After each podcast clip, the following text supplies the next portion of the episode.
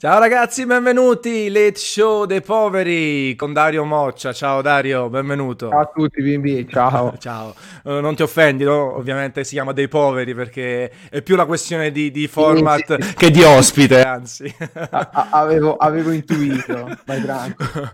benvenuto, tutto a posto?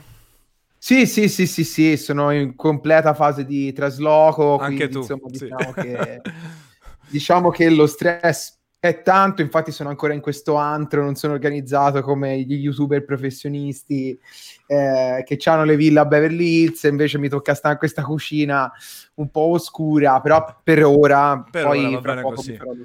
Uh, Sì, Pisa sì. per Pisa o ti sposti da qualche altra parte? Mi sposto leggermente, sempre Ok. nella zona del Pisano, anzi del Ponte d'Erese per la precisione, però rimango in Toscana, ecco. Ok. Eh, avevo pensato anni fa a trasferirmi in città grosse tipo Roma o Milano, ma non, non ce la faccio. Io sono toscano e andare a Milano per me sarebbe abbastanza una costrizione, devo dire la verità, non, non- non ti, riuscirei. ti a serve? starci. Cioè ti serve qualche, co- forse qualcosa? Secondo me no. Dici Secondo no. me no. No, Secondo me no. Sì e no. Eh, allora, come ti definisco allora? Eh, un, fum- un Beh, fu- come ti fumettista, YouTube, cre- content creator, eh, anche scrittore, ehm, una vena anche un po' giornalistica di approfondimento, quindi fai un sacco di roba. Qualcosina, qualcosina sì, dai, dai, qualcosina faccio. Ma vabbè, scrivo su Linux, ho scritto in passato su altre riviste eh, e poi vabbè, scrivo ovviamente i miei video e che comunque è sempre il primo amore, mi piace tanto fare i video, non, non smetto perché fondamentalmente mi lega veramente un... Mi lega tanto al video, insomma, il mio cuore, la mia passione, quindi va bene. E tu sei uno dei, dei vecchiacci, tra virgolette, di YouTube. Sì, sì, perché sì. il, tuo in, da eh, il tuo canale in solitaria è 2011, però in realtà già prima facevi dei video insieme. Io facevo Eh. video quando avevo 18 anni Ok. e avevo la maturità. Due settimane prima della maturità giravo Pokémon Revolution, che molti se la ricorderanno, è una parodia tremenda dei Pokémon e che facevo con i miei compagni di classe di scuola. Quindi E- dieci anni fa, a 18 anni, tu ce n'hai 28, sei classe 90, quindi ci corriamo Esatto. 10 anni, quindi abbiamo un po' di distanza, non troppa però. Vabbè, li porti bene Eh comunque. grazie, poi. ti ringrazio. ah no, non li porti bene, tutto a posto. E, e poi 2011 è partito il tuo canale e, e poi chiaramente ho visto, andando un po' a spulciare un po' di video, hai vissuto chiaramente ad ondate anche no, di presenza, di costanza, perché bene o male quando si è su YouTube, quando si è su una piattaforma video, ci sono quei momenti no, in cui hai più voglia, meno voglia, più idee, meno idee eh, e altro. Mhm. E anche cerchi di cambiare tu a livello professionale, perché chiaramente hai avuto Mm. un percorso. Eh, quella però, la, la tua deriva, eh, quella che ho sempre notato anche nei tuoi primi video, è sempre stata quella di fare comunque informazione, raccontare la storia dietro un qualcosa, soprattutto nerd, con grande accento chiaramente eh, sul fumetto e sul videogioco, no? Quindi Mhm. è sempre stata la tua, la tua cosa, la tua impostazione quella in realtà, al di là dei mezzi che poi sono migliorati nel corso del tempo, la scrittura, l'autorialità. Sì, allora io sono d'accordissimo con te, cioè la tua percezione in realtà è esatta. Ehm, diciamo che all'inizio ero proprio un cazzone, cioè nel senso non, ero, ero un cretino che si metteva davanti alla telecamera interna del, del- del portatile, addirittura un vecchio Toshiba che è di là, morto, e, e parlava col microfono interno addirittura, quindi l'audio era pessimo, il, il video era pessimo e anche i copioni erano pessimi, perché semplicemente non c'era un copione. Io andavo a braccio e, e parlavo. Il problema è che andando a braccio dici un sacco di castronerie e, e soprattutto ti perdi un sacco di concetti per strada che magari a telecamera spenta dici cazzo questo lo potevo dire non l'ho detto.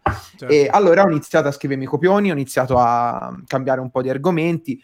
Diciamo che all'inizio, giustamente, la critica che mi si faceva un po' di più era che affrontavo gli argomenti con eh, molta superficialità. Io sono d'accordo. Quando mi è stato detto anche dopo, un po' meno, nel senso che se ha una La superficialità... superficialità intesa proprio come non approfondimento o anche il fatto che magari saltavi, sai, di palo in frasca perché appunto li facevi a braccio, cioè proprio... No, vabbè, perché c'era mancanza di approfondimento, lì Ok. ok, perché io feci un video, mi ricordo, sui difetti di Dragon Ball ehm, cioè, mi, mi, attirai le ire di una piccola parte dei fan di Dragon Ball perché se, semplicemente non avevo saputo mettere giù bene il discorso. Sono convinto che se lo rifacessi oggi nessuno avrebbe da dirmi niente.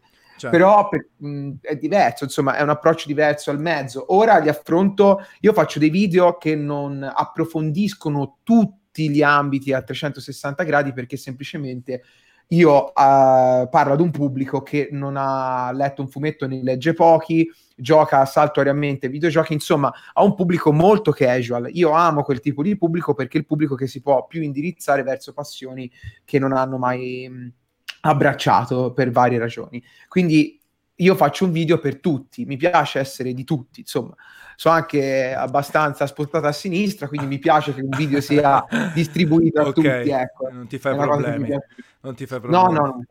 E Nerd Cultura è stata una delle tue prime rubriche, poi è diventata Neo perché chiaramente si è evoluta nel sì. corso del tempo, si è un attimo fermata, eh, è ripartita. E tendenzialmente, eh, a parte che hai chiaramente una grande preferenza per il Giappone, eh, questo, mm. Eh, beh, questo sì. è un grande, un grande punto di unione tra me e te, che come sai anch'io tantissimo eh, per me è una seconda casa, eh, ed è legato immagino anche alla parte del fumetto.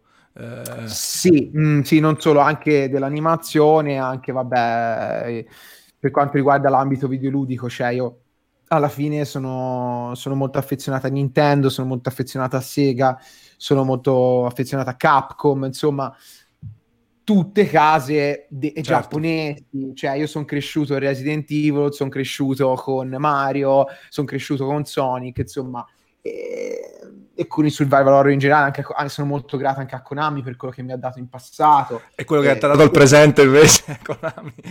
No, ecco, il presente un po' meno, però in passato sicuramente. Sono grato a Capcom per quello che mi ha dato in passato, Mm, per quello che mi ha dato nel mezzo, no, ecco, Capcom non ci siamo, però per, poi per la ora è rinata Capcom, secondo me adesso è nuovo turbine di idee, ecco, devo dire che sono molto contento di, di come si sta comportando Capcom. Cioè, mi hanno sparato Resident Evil 7, mi hanno sparato il remake del 2, addirittura si vocifera fanno il remake di Dino Crisis.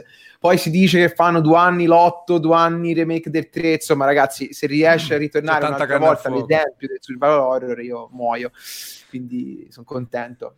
E questo amore per il Giappone poi, tra le altre cose, l'hai focalizzato, l'hai portato anche a, creare delle cose professionali di lavoro. È scritto ad esempio Being in Japan, eh, sì, insieme sì, sì. a Tutto Pettinato, eh, che poi è pubblicato in realtà da poco, a ottobre, fino a ottobre se non sbaglio, correggimi se, se sbaglio.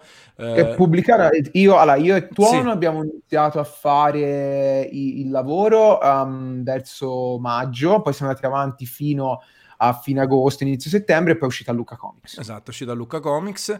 Eh, Giappone eh, che poi eh, appunto ti ha portato a conoscere ancora più questa cultura. Quando è la prima volta che ci sei stato in Giappone? Nel 2000 oddio, eh, 12, 12, credo, 2012. Ok, ed è lì è stato un crescendo perché le, leggevo che comunque ormai ci vai due o tre volte l'anno minimo. Sì, per lavoro adesso. Esatto, per, per, lavoro legato ai fumetti, poi c'hai una campagna Kickstarter eh, per, per Lost in Tokyo che, che, comunque è andata in già in porto praticamente, ho visto sì, che c'erano 12.000 euro, quindi poi metterò, metterò tutti i link nella descrizione del video su YouTube, adesso sta sui 13.000, e lì per fare, per raccontare assolutamente il Giappone e raccontare nella fattispecie Tokyo, giusto? Sì, eh, sì, sì, esattamente così, sì.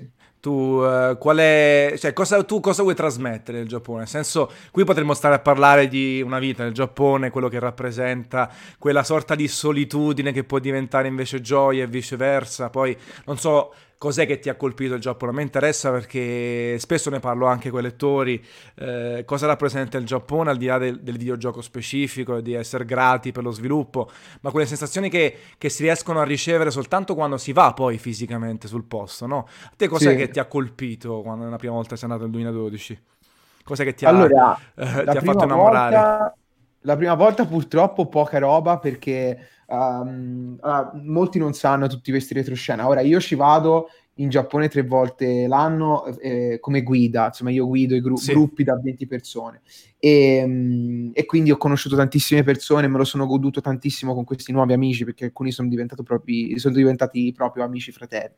Eh, però la prima volta io ero, mi stavo occupando di girare il video che poi è è andato molto bene, devo dire che è Natale, Natale a Tokyo. Tokyo. 2014 questo, giusto? allora no, ci sono andato nel 2013 a, a Ottimo, perché io, mi sono, vabbè, io che mi sono informato e eh, quindi sono più fresco di memoria. Beh, bravissimo, perché io della mia roba io cancello, cioè subito. Insomma, e quindi ero, era il mio primo viaggio in Giappone, ero molto agitato, tant'è che mi sono beccato una tosse cronica psicosomatica che mi è durata per due mesi e, e, lì infatti io tossivo sempre in continuazione, in maniera incessante. E eh, parallelamente a questo stavo dietro a monitor che non è un cameraman ma è uno che teneva a mano una telecamera così a caso per girare il video e per inquadrare tutti i, mo- i momenti più divertenti, tutti i momenti più toccanti, mo- i monumenti, le vie, eccetera. Quindi abbiamo realizzato questo Natale a Tokyo, lì sembra che ci divertiamo e tutto, però mentre quando spengevamo la telecamera per me era una tragedia perché io non dormivo a causa della tosse, mi toccava andare nel bagno e tossire in bagno perché sennò avrei disturbato i miei, i miei sodali, insomma era veramente un un casino. Ed è uscita da Tokyo che per fortuna però è andato bene.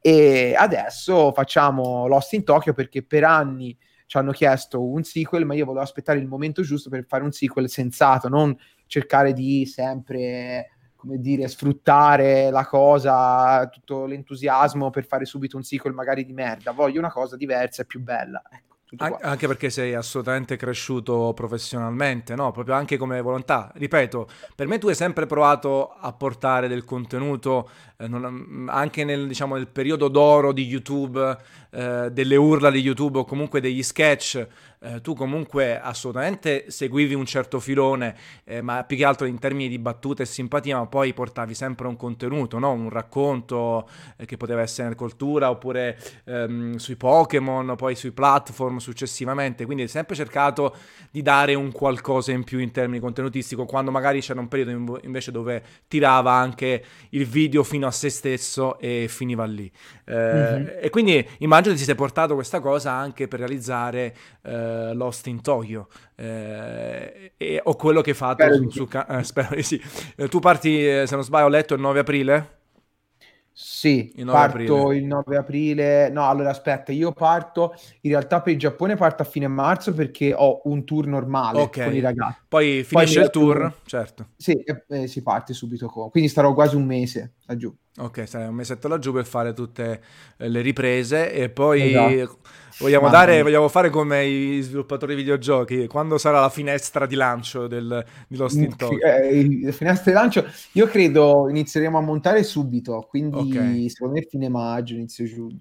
Ok, giugno però sei passibile di ritardo come succede ai migliori sviluppatori, anche a Naughty Dog. Che... No, speriamo di no, dai, speriamo di no. Allora, il, tuo target, è, il tuo target è fine maggio, un po' prima delle tre di Los Angeles. Sì, eh... sì, sì, esatto, sì, sì, sì, perché... A parte che quest'anno farà mediamente cagare... No, scherzo, però non sembra essere... Speriamo di no. Eh, però non c'è no, Sony, fare, non c'è Sony, Nintendo già non c'è da un po', vediamo. O Microsoft mm. è furba e fa vedere tutto le robe mm. strafighe, mm. oppure potrebbe mm. essere un po' così.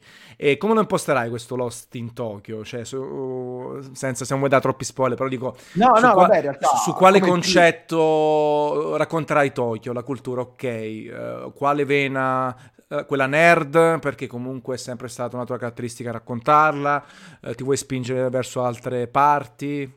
Cosa... No, no, voglio che sia come il primo, nel senso che c'è tutto, però stavolta esploriamo Tokyo a 360 gradi in maniera anche volendo inquietante, perché andiamo proprio a toccare eh, argomenti e quartieri, posti, eccetera, che sono molto al limite della legalità. Okay. Quindi insomma esploreremo totalmente Tokyo okay. e, e, sarà però è impostato come primo, cioè tre cazzoni che vanno a giro per Tokyo e la raccontano per come la vedono nonostante certo. tutti i miei viaggi. Certo, eh, chiaramente col, col senno eh, lo conosci molto meglio adesso, i mezzi eh, a disposizione sì, sono sì, superiori. Possiamo velocizzare i tempi più che okay. altro adesso, perché se mi perdo, non mi perdo, se, se devo fare tre o quattro quartieri al giorno semplicemente eh, faccio i quartieri che sono più vicino a livello di metropolitana di spostamenti, insomma riusciremo a girare tanta tanta roba e poi soprattutto abbiamo un cameraman pagato che ci starà sempre dietro. Okay, che è importantissimo. Di, Concentrarvi di sul contenuto sì. e, e, su quello Spero che Spero di non averla tosse sto giro. allora che ti è, ti è ricapitato anche in altre occasioni? No, no, per no. fortuna no, però que- de- cazzo mi mi misero tubi nel naso, mi fecero l'esame a polmoni perché temevano che ci avessi qualcosa e poi era semplicemente psicosomatica. Come, come era arrivata se ne andò. Ok, bene, bene ci, ci, sta. E quindi se dovessimo dire a, ai ragazzi perché andare in Giappone? Beh, ovviamente la solita vabbè, a parte le solite che... cose, vabbè, Mac videogiochi, le donne, tutto quello che no, le donne non tanto, perché insomma non è proprio una località.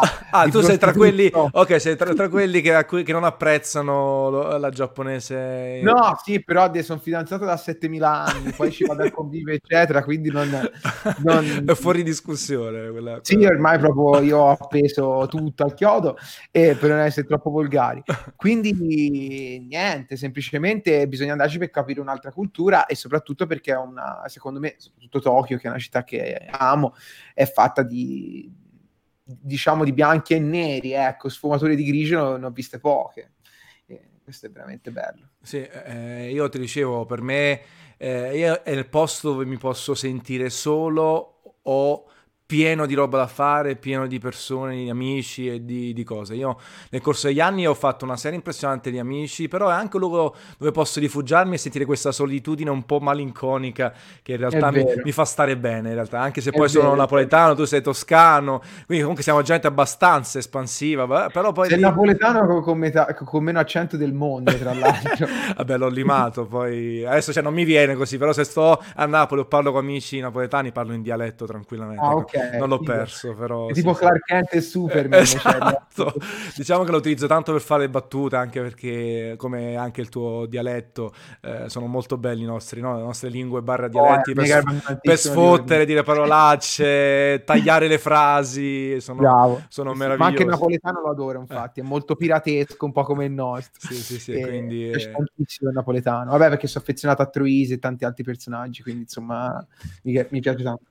Gomorra ti piace da, da non napoletano? Sì, mi piace, molto, mi piace, molto. mi piace. Tra altre cose utilizzano un dialetto molto netto che poco si utilizza, in realtà poi quello è il napoletano un po' più vero, spesso si utilizza un, acce- un, un dialetto sguaiato, invece quello di Gomorra è proprio bello, secco, talvolta cattivo, giustamente si parla di una serie sulla Camorra, quindi eh, ci, può sta- ci, può stare, ci da, può questo, stare da questo punto di vista. Senti, eh, allora tu sei impazzito per persona 5 proprio sì, sei andato sì. giù di testa e abbastanzina ma un po' come tutti quelli che lo amano eh? non io non ce n'è uno normale sì. non ne ho conosciuto uno normale. odietamo diciamo giustamente eh, un titolo sì, di gioco e, e, potrebbe essere uno di quei titoli secondo te che rappresenta un po' il Giappone per, se, che ti fa vivere un po' il Giappone a distanza se il Giappone e Tokyo si sente rappresentato da Persona 5 inizierei a farmi delle domande perché insomma è un gioco estremamente critico col Giappone ma in maniera proprio devastante sì, sì, sì, violenta cioè, non, ogni dialogo è una sferzata, una stilettata, sono cattivissimi. Eh, ma infatti lui lo la fa come un persona così, un po' cazzone, che vanno a giro per il mondo, si diverte. Invece poi alla fine ha tagliato tutto, a parte una parte, che non sto a dire, che, che comunque un po' mantiene il fatto di viaggiare intorno al mondo, poi è completamente diverso perché ci fu il terremoto, quello del 2012, se non erro, sì. e il il director insomma rimase impressionato da, dai giapponesi in quell'ambito lì durante quella crisi lì e ci fece un gioco. A me quando un artista prende uno stimolo e lo butta dentro un suo prodotto vado fuori di testa, insomma, un po' come Takata quando fece la, una tomba per le lucciole, lui rimase coinvolto nel bombardamento della sua città e, e rimase solo, co, solo, aveva perso i genitori durante il bombardamento, non, non, erano morti ma non li trovava proprio più e e questa cosa qui poi gli è rimasta dentro e, l'ha portata la, in un'opera. Sì, quindi. sì, l'ha incanalata nell'animazione. Mi piace tantissimo. Quindi quando c'è un'esperienza o comunque quando riesci eh, a vedere che viene trasmessa un'esperienza vissuta in prima persona, un accadimento di interesse generale, a te ti colpisce tanto. Uh, e, sì, sì, e invece quando un'opera è, è, puro frutto della fantasia, cos'è che invece... No, va bene, va bene anche in quel campo, però Persona 5 per me è, è, bellissimo proprio perché eh, è incolonato perfettamente con la nostra contemporaneità, col fatto dei sondaggi online, col fatto che eh, la gente valuta un, un, gruppo di persone che sono, se sono buone o cattive in base semplicemente all'opinione pubblica, insomma è veramente cattivo ed ha capito secondo me molto della società attuale, non solo quella giapponese. Eh, quindi sì, ecco, però anche se gioco, non so, un Metroid o gioco ma che ne so, un altro, un Mario Odyssey uguale, insomma mi diverto come un pazzo lo stesso. E oggi giochi ancora tanto? Che rapporto hanno i videogiochi nella tua Normale, vita? Normale, abbastanza. Abbastanza sì, riesci. Mi piace tutto, mi piace tutto.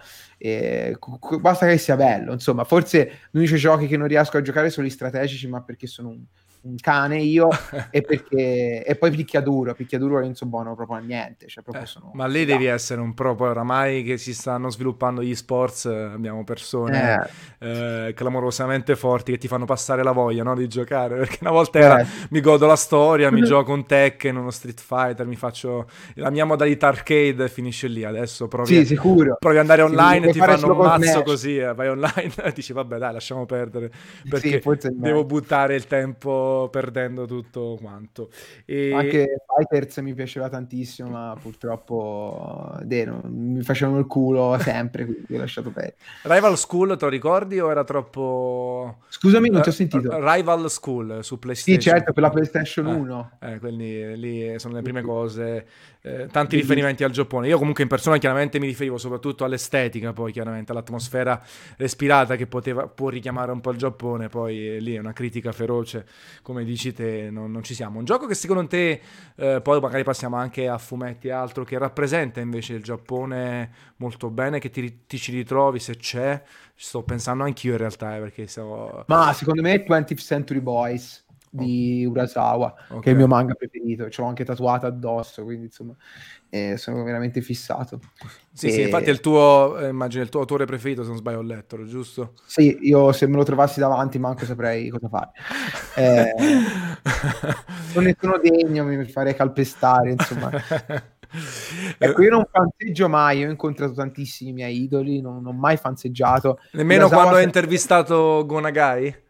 No, no, no io sono andato lì come se fosse un lavoro come un altro, come se intervistassi Bombolo. Cioè, sono andato lì e, e l'ho intervistato. Certo, è un idolo di bimbo, io sono fissatissimo, però era un lavoro e quindi mi sono messo lì. Eh. Urasawa eh, suderei, tentennerei, probabilmente mi dovrebbero ricoverare. Non, non so se riuscirei a reggere il, a reggere il colpo. Però non ci sono problemi perché tanto mi ha rifiutato l'intervista tre volte. Ah, sì, ci hai provato, credo... raccontami un po'. Uh, ci ho provato. Cioè, hai provato con vari canali, il tuo personale, con magari agganci potenziali, immagino. Uh con tutto, ho provato, ho, ti giuro tutti, però niente, non c'è stato... La risposta qual è? Uh, no, ma, è un po' la giapponese, quel no che non è no, o sì che è no. No, disse c'ho da fa, basta. Così ti ha detto no, la tua vocale, c'ho da fa Dario. da fa, basta. No, più che altro sai qual è il discorso? È che sì. lui c'ha sempre da fa, perché lui finisce un manga, vai, vai, ne inizia un altro, ma come ne inizia un altro? Sì, sì, basta. Cioè lui non, non si dà una regolata, non prende mai un periodo dove te puoi magari intervenire. E andarlo a stanare proprio da dove sta lui? Eh, forse, forse, so anche dove ha l'atelier, però non è che posso... Dai, mettilo, mettilo, come bonus di Lost in Tokyo. Mettiti... Sì, sicuro, io che mi faccio denunciare da... Verso la fine, no. però alla fine, perché male che vada c'è tutto il materiale e, e via. Esatto. Ti, fai, ti fai denunziare. È proprio tutto, tutto, tutto. Mi denuncia per qualsiasi cosa. Quindi invece Gonagai, eh, eh, perché l'ha intervistata era in occasione, se non sbaglio, di Mazinga Z in, Infinity. Gli dettero quanto? Ah. 5 minuti 5 e 4 sì. e mi, mi, cronometravano. C'era una che mi cronometrava. L'ansia. eh, ma tanto che mi sono sbattuto il cazzo, ho dato fuori di tempo totale. Io ho fatto due o tre domande in più, anche perché sennò mi veniva un video di tre minuti e chi se lo guarda. Eh, ma anche perché già. poi i stessi giapponesi quando parlano ci mettono una vita. Poi il traduttore no, hai avuto a che fare mille volte anche te, l'interprete o traduttore che taglia tutto, aggiunge, fa e quindi c'è bisogno. No, di, anche le risposte giapponesi non è che siano molto esplicative. Tipo, io ho fatto fatto, ma il format no, dell'eroe che combatte, vi siete ispirati a qualcosa? E lui, Godzilla. Basta, questo è, brutto perché eh, se non sai, non sai, cosa fare a quel punto ti risponde così. Eh, mi capita spesso nelle interviste in tutti gli anni, e lì c'è l'imbarazzo perché poi, vabbè, nel caso magari di Gonagai no perché avevi un tempo limitato, ma a me mi è capitato magari di fare interviste anche a sviluppatori occidentali in cui fa la domanda, ti rispondono mezzo secondo e si aspettano poi tante altre domande. Ma se tu non mi dai mm. uno spunto no, per imbastire una discussione, io che ti devo, eh... che ti devo chiedere come sta a casa, tutto a posto? quanti figli c'hai e tutto quanto, sì sì capisco. E, ehm, senti, allora, crisi di YouTube l'hai avuta tu? Una crisi da YouTube, una mm. crisi da... Da, cioè, da, vabbè, però ho visto che ci sono stati un po' di più... soldi dici? No, no, di soldi poi non ti faccio la classica domanda quanti soldi prendi, perché a parte tu fai tante ah, cose. Ah, perché se poi ti rispondo, guarda, mi è arrivato ora eh. l'ultimo bonifico. Ok, vabbè. Se, allora se mi dici i numeri proprio, sì, perché è una cosa figa. Se mi, se mi parli per, per, per, cose, per uh, comparazioni, no, perché non ci interessa. No, no, no, no, ti dico i numeri. Vai. Allora. 70 euro guadagnato questo mese, se ti interessa. Quindi vabbè, non male. Eh, perché tu fai pochi comunque fai pochi video. Sì, sì, sì, sì, purtroppo eh, vedo che oramai quelli youtuber eh, super top in termini di revenue tutti ne fanno addirittura due al giorno talvolta, mm-hmm. eh, però lì diventa veramente un lavoro. Tu in realtà oggi, anche per farlo capire ai ragazzi, fai tante cose, no? Eh, cioè questo faccio guida in Giappone, scrivo, faccio fumetti, eh, faccio i video ovviamente fai documentari vai eh, ti, appunto hai fatto interviste cioè a te piace cioè qual è il filo conduttore di tutto quello che fai se c'è un filo conduttore? A parte di sì, fa, fa leggere vedere giocare roba bella alla gente fondamentalmente. Questo è l'obiettivo. Ma anche nel fumetto perché Big in Japan non è che sta lì per così per far vendite. Ovviamente se vende siamo contenti, certo. eh, però allo stesso tempo serve per eh, pubblicizzare, no, pubblicizzare, diciamo, far capire il mio punto di vista sul Giappone e magari far scoprire qualcosa alle persone, farli andare in Giappone e fargli scoprire le stesse cose che hanno letto magari su Big in Japan. Uguale We Are the Champions, quello sui Queen. Sì. Eh, era una nostra visione su, sui Queen perché era una passione, è una passione che abbiamo condiviso con i lettori e se i lettori vogliono possono ovviamente insomma, attingere ai CD dei Queen e noi abbiamo detto la nostra. Ecco. Certo. Spero, speriamo di dare uno stile. Quindi l'idea che sposi è eh, passione trasformata nel lavoro, passione condivisa con gli altri. Se hai dei mezzi eh. per, per, farla capire meglio, per far informare le persone, tu ti piace farlo e condividere questa cosa, giusto? Eh sì, esattamente così. Eh, è una cosa che sposo alla grande, a parte che oggi Gameplay Café è anche questo, visto che è una roba iper indie, che, che non, ha la struttura economica, quindi se non lo fai per passione, per condivisione, per fare cose, non ha senso, ma eh, come tu hai avuto un po' modo di vedere, che poi tu conosci bene o male tutto il settore anche dei videogiochi, noi colleghi miei e tutto, eh, abbiamo sempre messo la faccia anche perché per avere un rapporto eh, con le persone è una cosa che ti, ti fa star bene, ti, ti, avere un feedback positivo o negativo che sia ti permette di continuare a fare quello che si fa, no? eh, invece non avere un tipo di feedback eh, è un po' triste, è un po' deprimente, è meglio fare altro a quel punto, un lavoro classico che fai otto ore, lo a casa e poi ti fai i cavoli tuoi, invece così la condivisione è, è massima. Eh, tu quindi per il Giappone invece i tour li fai tre volte all'anno più o meno in media? Sì, eh, fai tre sì, volte sì, l'anno in media e definisci anche tu un po', perché io poi vabbè, ne conosco tanti, eh, definisci anche un po' il programma, ti fai, vabbè oramai sei rodato, quando è il terzo... Eh sì sì, io no, scrivo, faccio io i programmi, poi non ci sono altre guide, non siamo molti perché non mi piace fare viaggi con tante persone, che non riesco a concentrarmi su di loro e, e sto sempre insieme a loro, insomma, è un è un viaggio proprio di gruppo totale. Cioè sì, è una cosa importante. Chi ne ho visti, eh, chiaramente negli ultimi anni eh, è aumentata un po' questa cosa qui della moda, no? Sì, ne ho accolto. Eh. Eh, praticamente io tutti quelli che conosco, bene o male ne fanno uno. Poi c'è sta chi appunto, come mi dici te, io poi ho visto un po' di cose partecipa per davvero, altri sono un po' più distaccati e fanno le apparizioni, sai, eccomi qui. Eh, però secondo me è bello mm. proprio la condivisione eh, esatto. perché, ti, perché, ti, cambia tanto la, la, percezione anche nei tuoi confronti. Eh, il rapporto con le persone immagino che comunque ti piaccia a priori, no? no altrimenti non lo faresti sì, se fossi... avessi paura di, eh, di, queste cose. Lato fumetto invece, allora, quindi eh, tu hai fatto alcune partecipazioni e alcuni fumetti fumetti, alcune collaborazioni.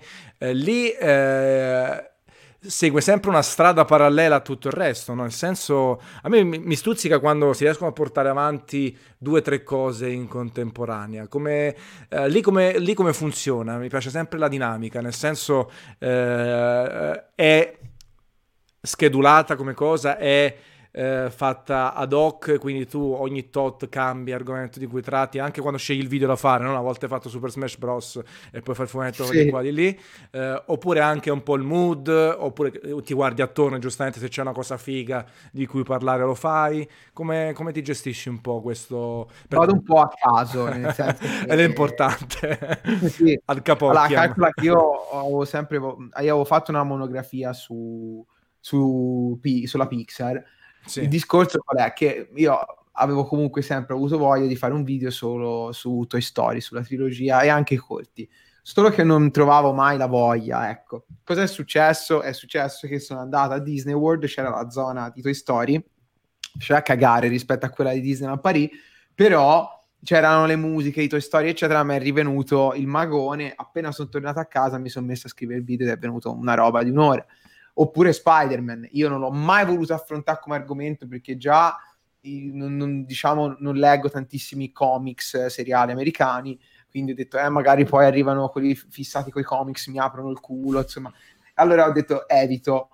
Solo che ho visto eh, Into the Spider-Verse, insomma, sì, Spider-Man un nuovo sì. universo, che sono uscito di testa, appena sono arrivato a casa mi sono messo a scrivere un video enorme e poi insomma il video che è a disposizione di tutti e sono contentissimo che sia venuto così. Insomma, quindi... Quindi vai, eh, vai un po' a... un po' sì, istinto, ecco. Sì, a istinto appunto in base anche a quello che eh, che, che, ti piace, che ti colpisce, tutto. Tipo, ad esempio, visto che Provolino in chat lo cita, Adrian. Questo capolavoro, che ci dici? Questo evento? Io eh, innanzitutto rispondo subito a Provolino, sono contento di perdermelo, ecco, alla grande, perché ho visto la prima puntata, va benissimo, basta. E... Ed eri abbastanza scosso, mi dicevi ieri. Ero incazzatissimo ieri, ho fatto anche un post, forse poteva essere un pochino più leggero, ma non ce la facevo. Eh, anche perché, allora, innanzitutto, rispondiamo a qualche cosa. Molti hanno detto, eh vabbè Dario, è una merda, eh, però quei quasi 30 milioni non è che sono soldi pubblici, fossero anche pubblici. Il problema qual è? Il problema è che per realizzare questa roba mega egocentrica di Adriano Celentano sono sp- stati spesi sì dei soldi privati, ma che hanno trasversalmente creato dei danni all'animazione italiana. Come direte voi? Semplice. Allora, partiamo da- dal lato proprio più. Qui ti prego, fammi andare. Vai, a... vai, vai tranquillo, vai tranquillo. Eh, ci sta. la prima cosa è un fatto di immagine, che è la cosa, in realtà è la cosa più tranquilla eh, di tutta questa operazione, nel senso che agli occhi dei sessantenni, sessanticinquenni, settantenni, anche cinquantenni che magari seguivano Celentano, sono fissati con Celentano, hanno perso una buona occasione per capire che l'animazione è una cosa anche per adulti, perché quella è robaccia, è robaccia che te la, fa, te la ridicolizza ancora di più. E, quindi, e poi, se ora sta già for- finendo su 4chan le pagine di anime e manga stanno ricevendo spam continui, quindi stanno condividendo questa cosa, se arriva a qualche youtuber grosso, tipo Nostalgia Critic, che già parlò di Tentacolino, che è un altro film italiano trash, siamo fottuti, ci conoscono tutto il mondo e la nostra nomea che stiamo cercando, stanno, i grandi artisti italiani stanno cercando di, di, di, di rialzare, stiamo cercando di rialzare la testa come l'arte della felicità, eh, Gatta Cenerentola, anche piccoli studi che fanno le Wings, Rainbow che cerca comunque di fare qualcosa. Purtroppo la nostra piccola nomea, Bozzetto in panchina che non sta lavorando da anni, gli è toccato fare la graphic novel perché nessuno gli faceva fare il film. Insomma, an- viene rovinata ancora di più. E poi cosa importante è che eh, sono andati da Sky Cinema, mi pare, no? Sky comunque Sky sì, per fare sì. la serie, gli hanno dato i soldi e loro hanno chiesto proroghe causa con Sky. Poi sono andati a Cometa, che sono quelli di Freccia Azzurra, Gabbana del Gatto, film meravigliosi, eh, causa con Cometa, perché anche lì chiedevano le proroghe. Sono andati da Mondo Cartoon, che sono quelli che fanno i film d'animazione dei santi, che ho visto tutti, sono bellissimi, Padre Pio, Madre, Madre Teresa di Calcutta, che Padre Pio si apre con questa questa ballata e questa colomba e te segui il culo della colomba fino alla stanza di Padre Pio, un capolavoro. E anche lì dentro ci sono i Pagò che sono passati da Miyazaki col fiuto di Sherlock Holmes a quello per lavorare, eh, ragazzi, a quello state attenti, a causa anche con Mondo Cartoon. Quindi questa roba qua, innanzitutto Sky ha detto si vocifera che ha detto che non uh, metterà più soldi per prodotti originali italiani. Quindi, se ci fosse stata la possibilità di certo, un giovane una autore, bella idea, una cosa. Esatto, per, niente. Niente, Poi fuori. Mediaset, dopo il casino che è successo, non credo che investirà ancora in prodotti originali. Eh, o Medusa, comunque, che è sempre Mediaset, il gruppo Mediaset, che gli- se gli arriverà la voce saranno cazzi, eh, gli arriverà sicuramente la voce. Eh, Cometa ha perso soldi, che è uno degli studi, è uno dei primi studi che la Rai chiama quando stanzia i finanziamenti per fare lungometraggi in animazione. Eh, Mondo Cartoon fa i cortometraggi serie B, Z, va benissimo, ma c'è gente dentro italiana che lavora che ha perso soldi per colpa di Celentano, non per colpa di Celentano, non voglio denuncia, per colpa di questo progetto. Quindi ragazzi, state attenti a dire che è un caso isolato, eccetera, perché questi qui hanno fatto Un po' di cavolo- danno, diciamo, che va ben oltre il, il costo della produzione. La produzione, ma secondo te, come ha fatto a costare? Cioè, magari lo sappiamo perché è costata così Eh, tanto, però... Cagnati, loro non sapevano dove mettere, secondo me, eh. Tecnicamente così avete Sì. denunce. non- la casetta, la mitica casetta. mitica casetta. non sapevano dove mettere le mani e infatti hanno appaltato le, le animazioni in Corea del Nord. Purtroppo questa cosa informo molti, lo fanno, lo, fanno tantissimi studi. ehm, italiani e non, tra l'altro, quindi non è una cosa così sconvolgente, però hanno pa- appaltato proprio tutto in Corea e poi si sono affidati a studi di principianti fondamentalmente, quindi hanno chiesto proroghe e hanno investito soldi, soldi, soldi su soldi, hanno pagato stipendi, hanno pagato tutto, cioè studi, eccetera, per cercare di portarla a termine senza però successo. E questa cosa qua ovviamente implica uno spreco di soldi da parte di tutto enorme. Infatti è diventata eh, di 10 anni la produzione, più è lunga la produzione più si spende, Certo. anche i mu- I stipendi, i semplici stipendi di chi lavora. Certo, ma solo per quello, ma anche tanti altri, la pubblicità, di- di- miliardi di cose. Ehm, Gatta Cenerentola che è costata, mi pare, 400.000 euro, forse di più, mi ricordo. Comunque, Comunque su quella sotto il, cifra lì, sì. sotto il milione sono stati nei tempi, che io li conosco tutti loro, alcuni proprio di persona, ci sono anche amico, sono- stanno nei tempi, lavorano di Cristo, usano delle tecniche per risparmiare soldi senza apparire dei peracottari, perché nell'arte della felicità, ora magari non l'avete visto, non faccio spoiler, però l'arte della felicità è un film dove piove sempre, perché? Perché è ambientata a Napoli, Napoli il pomeriggio è stracolma di gente, gente significa comparse, comparse significa soldi, tempo, facciamo piovere, non ci costa niente far piovere, eliminiamo le comparse, risparmiamo soldi, cioè si fanno così le cose, non chiamando Piovani, Manara e sono soldi, soldi, soldi. Bisogna stare attenti, ragazzi, veramente. E poi c'è, ovviamente mi sono attirato le ire di fan di Celentano. Pulisciti la bocca quando parli di Celentano. Che non c'entra mettendo- nulla quello, tra altre No, cose. nulla, aspetta, c'ha Cioè, la, co- la sua colpa che ha voluto scrivere e dirigere eh, quando non sa niente di animazione. Eh, Eh, la colpa sua è quella, certo. La colpa sua è quella, e soprattutto la, la sua colpa è scrivere una sceneggiatura completamente incentrata su di te, su di sé, che scopa con un riccio, eh, nessuno lo trova, ma tutti l'hanno visto in un concerto a ballare. Tra l'altro, farla... c'è uno al Gozzino che è un amico, ha fatto una battuta geniale. Lui fa una cover cento anni dopo di un pezzo di Celentano di cento anni prima, durante il concerto di Negramaro del futuro, cioè della roba proprio assurda e, e quindi fa cagare. Cioè, magari ci potevo salvare il, cioè, tanto brutto, però c'è il succo che è meraviglioso, no? Eh, invece eh, no, non c'è il niente. Io ho visti tanti film d'animazione brutti che però hanno un succo. Cioè c'è un un qualcosa da salvare, c'è una, Certo, un qualcosa, invece cioè, qui zero, un'operazione completamente fallata. Prima Baro- hai visto anche i corti di animazioni stop motion che Sì. sono fatti molto male, no? Perché la stop motion è una tecnica dispendiosa, complicata, eccetera. Però c'hanno talmente tanto cuore che gli passi magari l'animazione un po', un po' così, capito? O tanti prodotti giapponesi fatti ad, ad animazione limitata, ma che hanno un cuore gigantesco. Certo. Vabbè, comunque è così. e, e quindi tu dici che anche i disegni di Manara sono superflui nell'ottica di quest'opera. Allora, realtà tutti Eh. dicono i disegni di Manara. Allora, Manara, come diceva il mitico primo trailer, era l'iconografia. L'iconografia, usando un vocabolario di italiano inglese per principianti, secondo me sta per eh, character design, cioè eh, character design, quindi Sì. personaggi. no? Sì, Secondo sì. me hanno preso lo stile di Manara e poi l'hanno... ah, ah, ok, ok.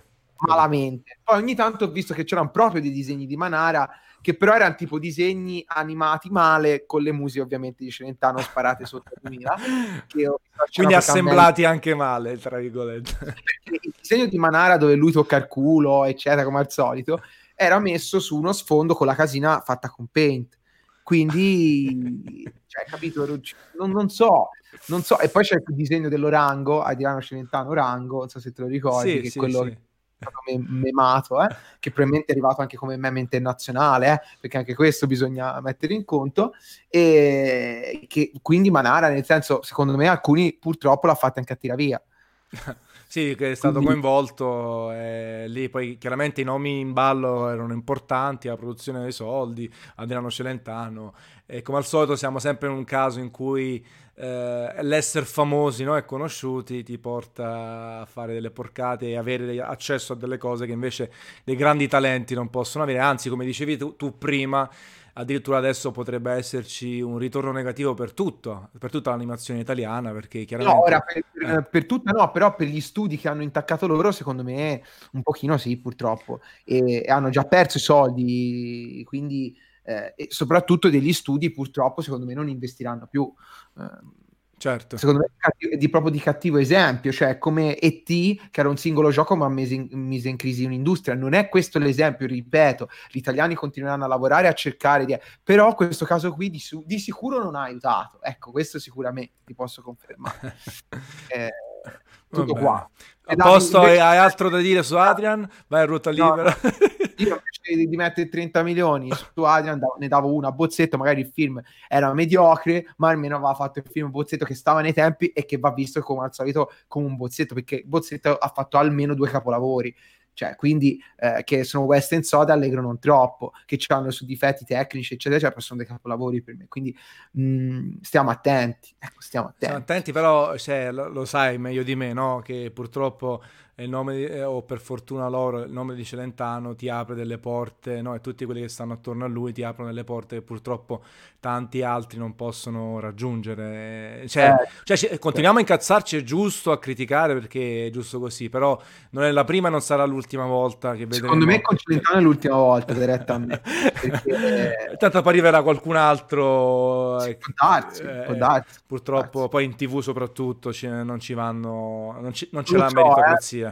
non lo, so, eh, non lo so, caro Antonio, perché io ti ricordo che le generazioni che guardano la televisione, eccetera, prima o poi moriranno e quando rimarremo solo noi a, guardiamo internet e, e, ce ne sbattiamo di queste cose, o si aggiornano loro o la, certo. la roba muore. Eh. Quindi certo, ci sarà lo switch off, come dicono. Eh certo, esatto, lo switch off, bravissimo. E, e c'è anche, di, per esempio, ho visto no, che Ruffini, Fuga di cervelli, i primi film mezzi li criticavano, mezzi non contenti. Adesso, se vai a vedere nel, eh, la pagina dell'ultimo, fi- de- de- dell'ultimo, film con Ruffini fatto da Brizzi, ci sono solo commenti negativi. E sai cosa vuol dire solo commenti negativi sì, su una roba del genere? Che il film perde già in partenza. Insomma, la gente si sveglia, non è cretina. Eh. Certo, eh, certo. Co- eh, quindi no, vediamo. sono d'accordo, ma soprattutto poi col cambio generazionale, col cambio ancora più forte dei mezzi di, di comunicazione, eh, per forza bisognerà adeguarsi e qualcuno si sta sta provando chiaramente ad adeguarsi, ma a parte W fa l'esempio estremo, però esempio Morandi eh, è stato bravissimo no? nell'abbracciare la comunicazione eh. sui social e anzi a risultare più simpatico, più giovane di tanti altri giovani che invece sono rimasti eh. al palo e ce ne sono tanti altri.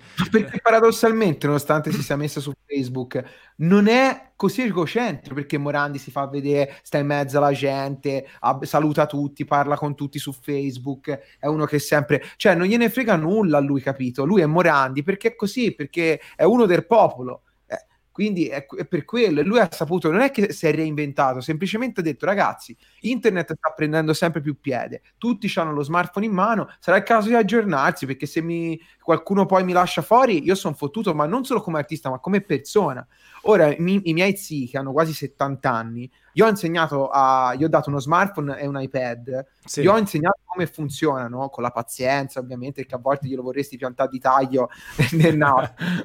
Eh, no, invece sono stati super bravi, hanno imparato subito e adesso si trovano benissimo perché guardano le mie foto, mi seguono sui social, eh, i disegni della mia ragazza, stanno dietro. Insomma, sono, sono a contatto con il mondo ed è una cosa commovente e molto bella.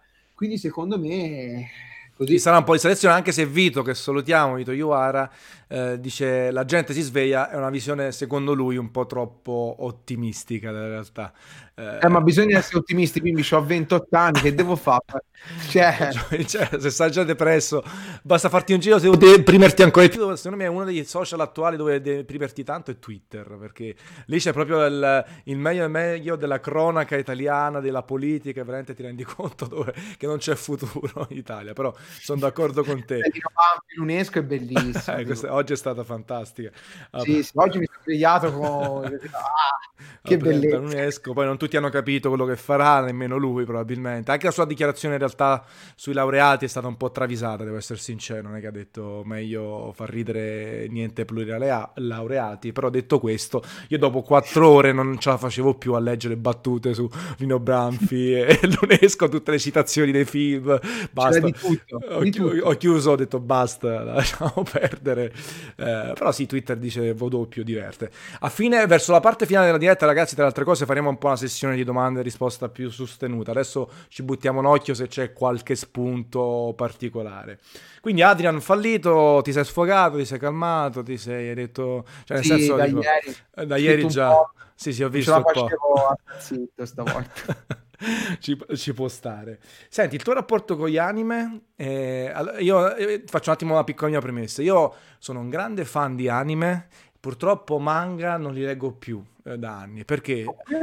Ma come mai? Ecco, te lo spiego perché. Allora, io sono, tendenzialmente sono un nerd del cazzo, inteso, inteso come anche informatico, ok? Quindi sono nato okay. informatico, ho fatto liceo scientifico, corso laurea in informatica e poi ho switchato sulla scrittura.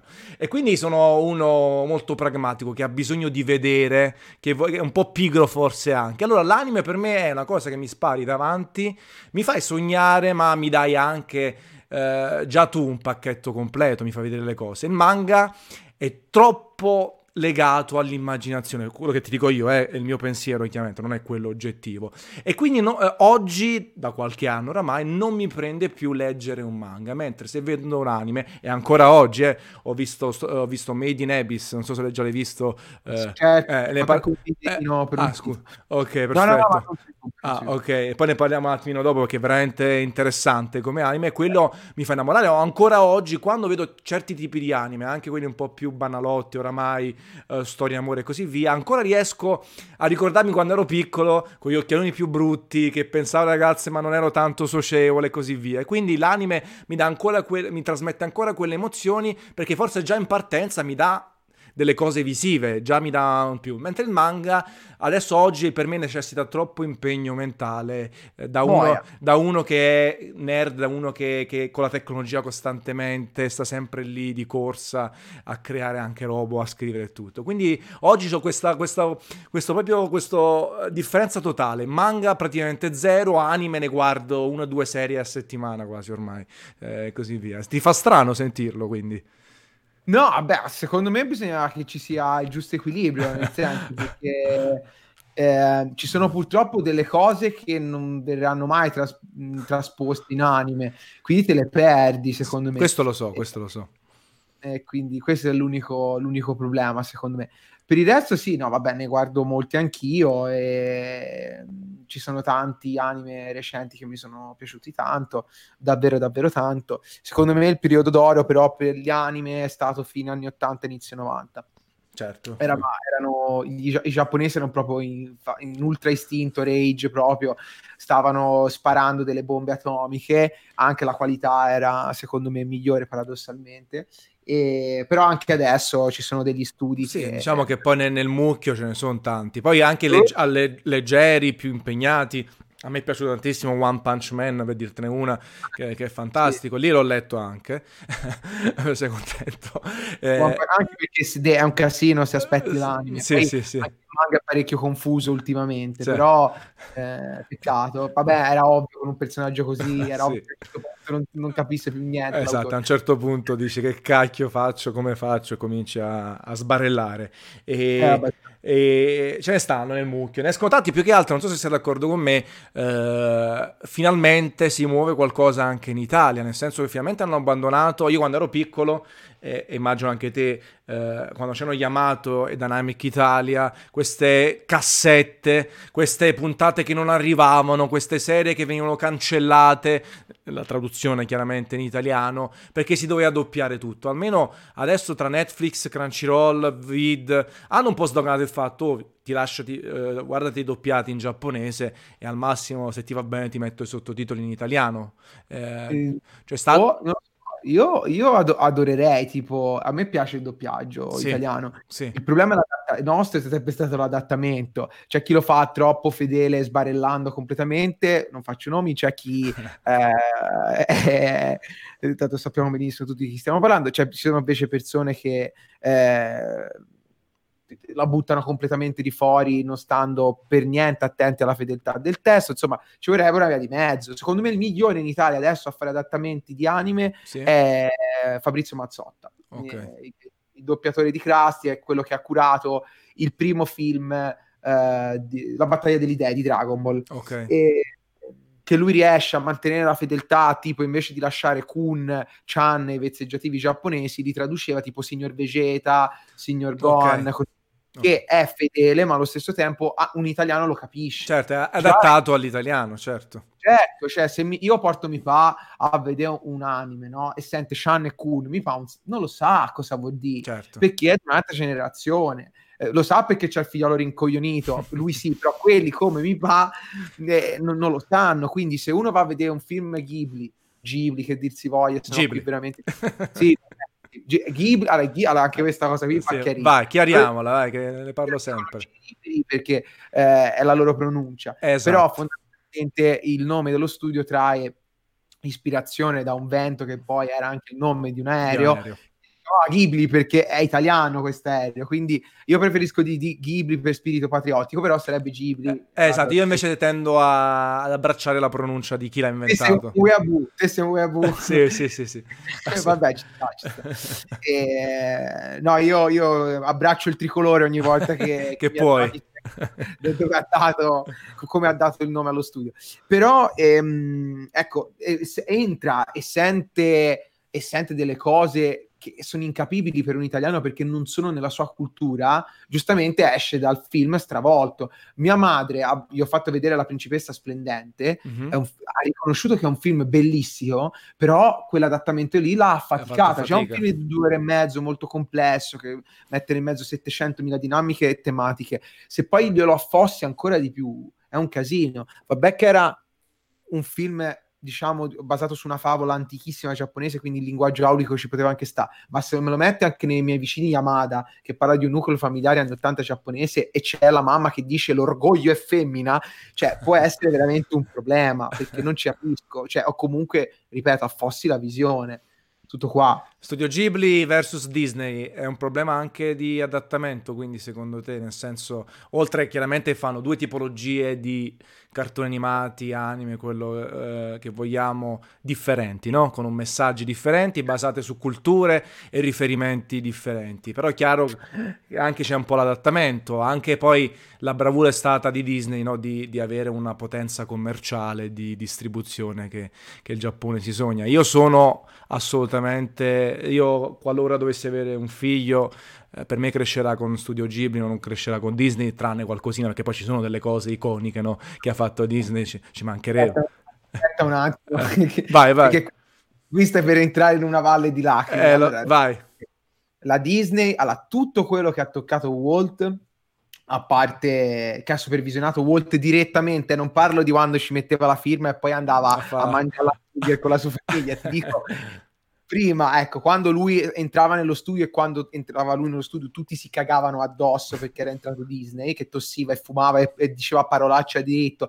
Anche la gente che, che pensa che... Allora, chiariamoci, la gente che adesso pensa che la Disney sia la Disney carina e coccolosa, che fa le canzoncine e che mette tanti personaggi colorati e carini, non ha capito niente, perché Disney, il primo Disney, era un super bastardo eh, che era un despota sul posto di, lave- di lavoro, aveva anche ragione in certi ambiti, era uno che fumava a diritto e nel suo discorso ai dipendenti che fece prima del gigantesco sciopero del 40 fece un discorso che la sua segretaria gli dovette levare metà delle parolacce perché c'erano il doppio di quelle che poi effettivamente pronunciò in questo suo discorso, ragazzi. Quindi stiamo attenti. E poi nei suoi film ci metteva tutta la sua poetica. Non ha fatto Biancaneve perché voleva fare la, fa- la, fa- la fiaba dolcina, ma perché semplicemente era il primo film che lui aveva visto al cinema, tra l'altro di nascosto.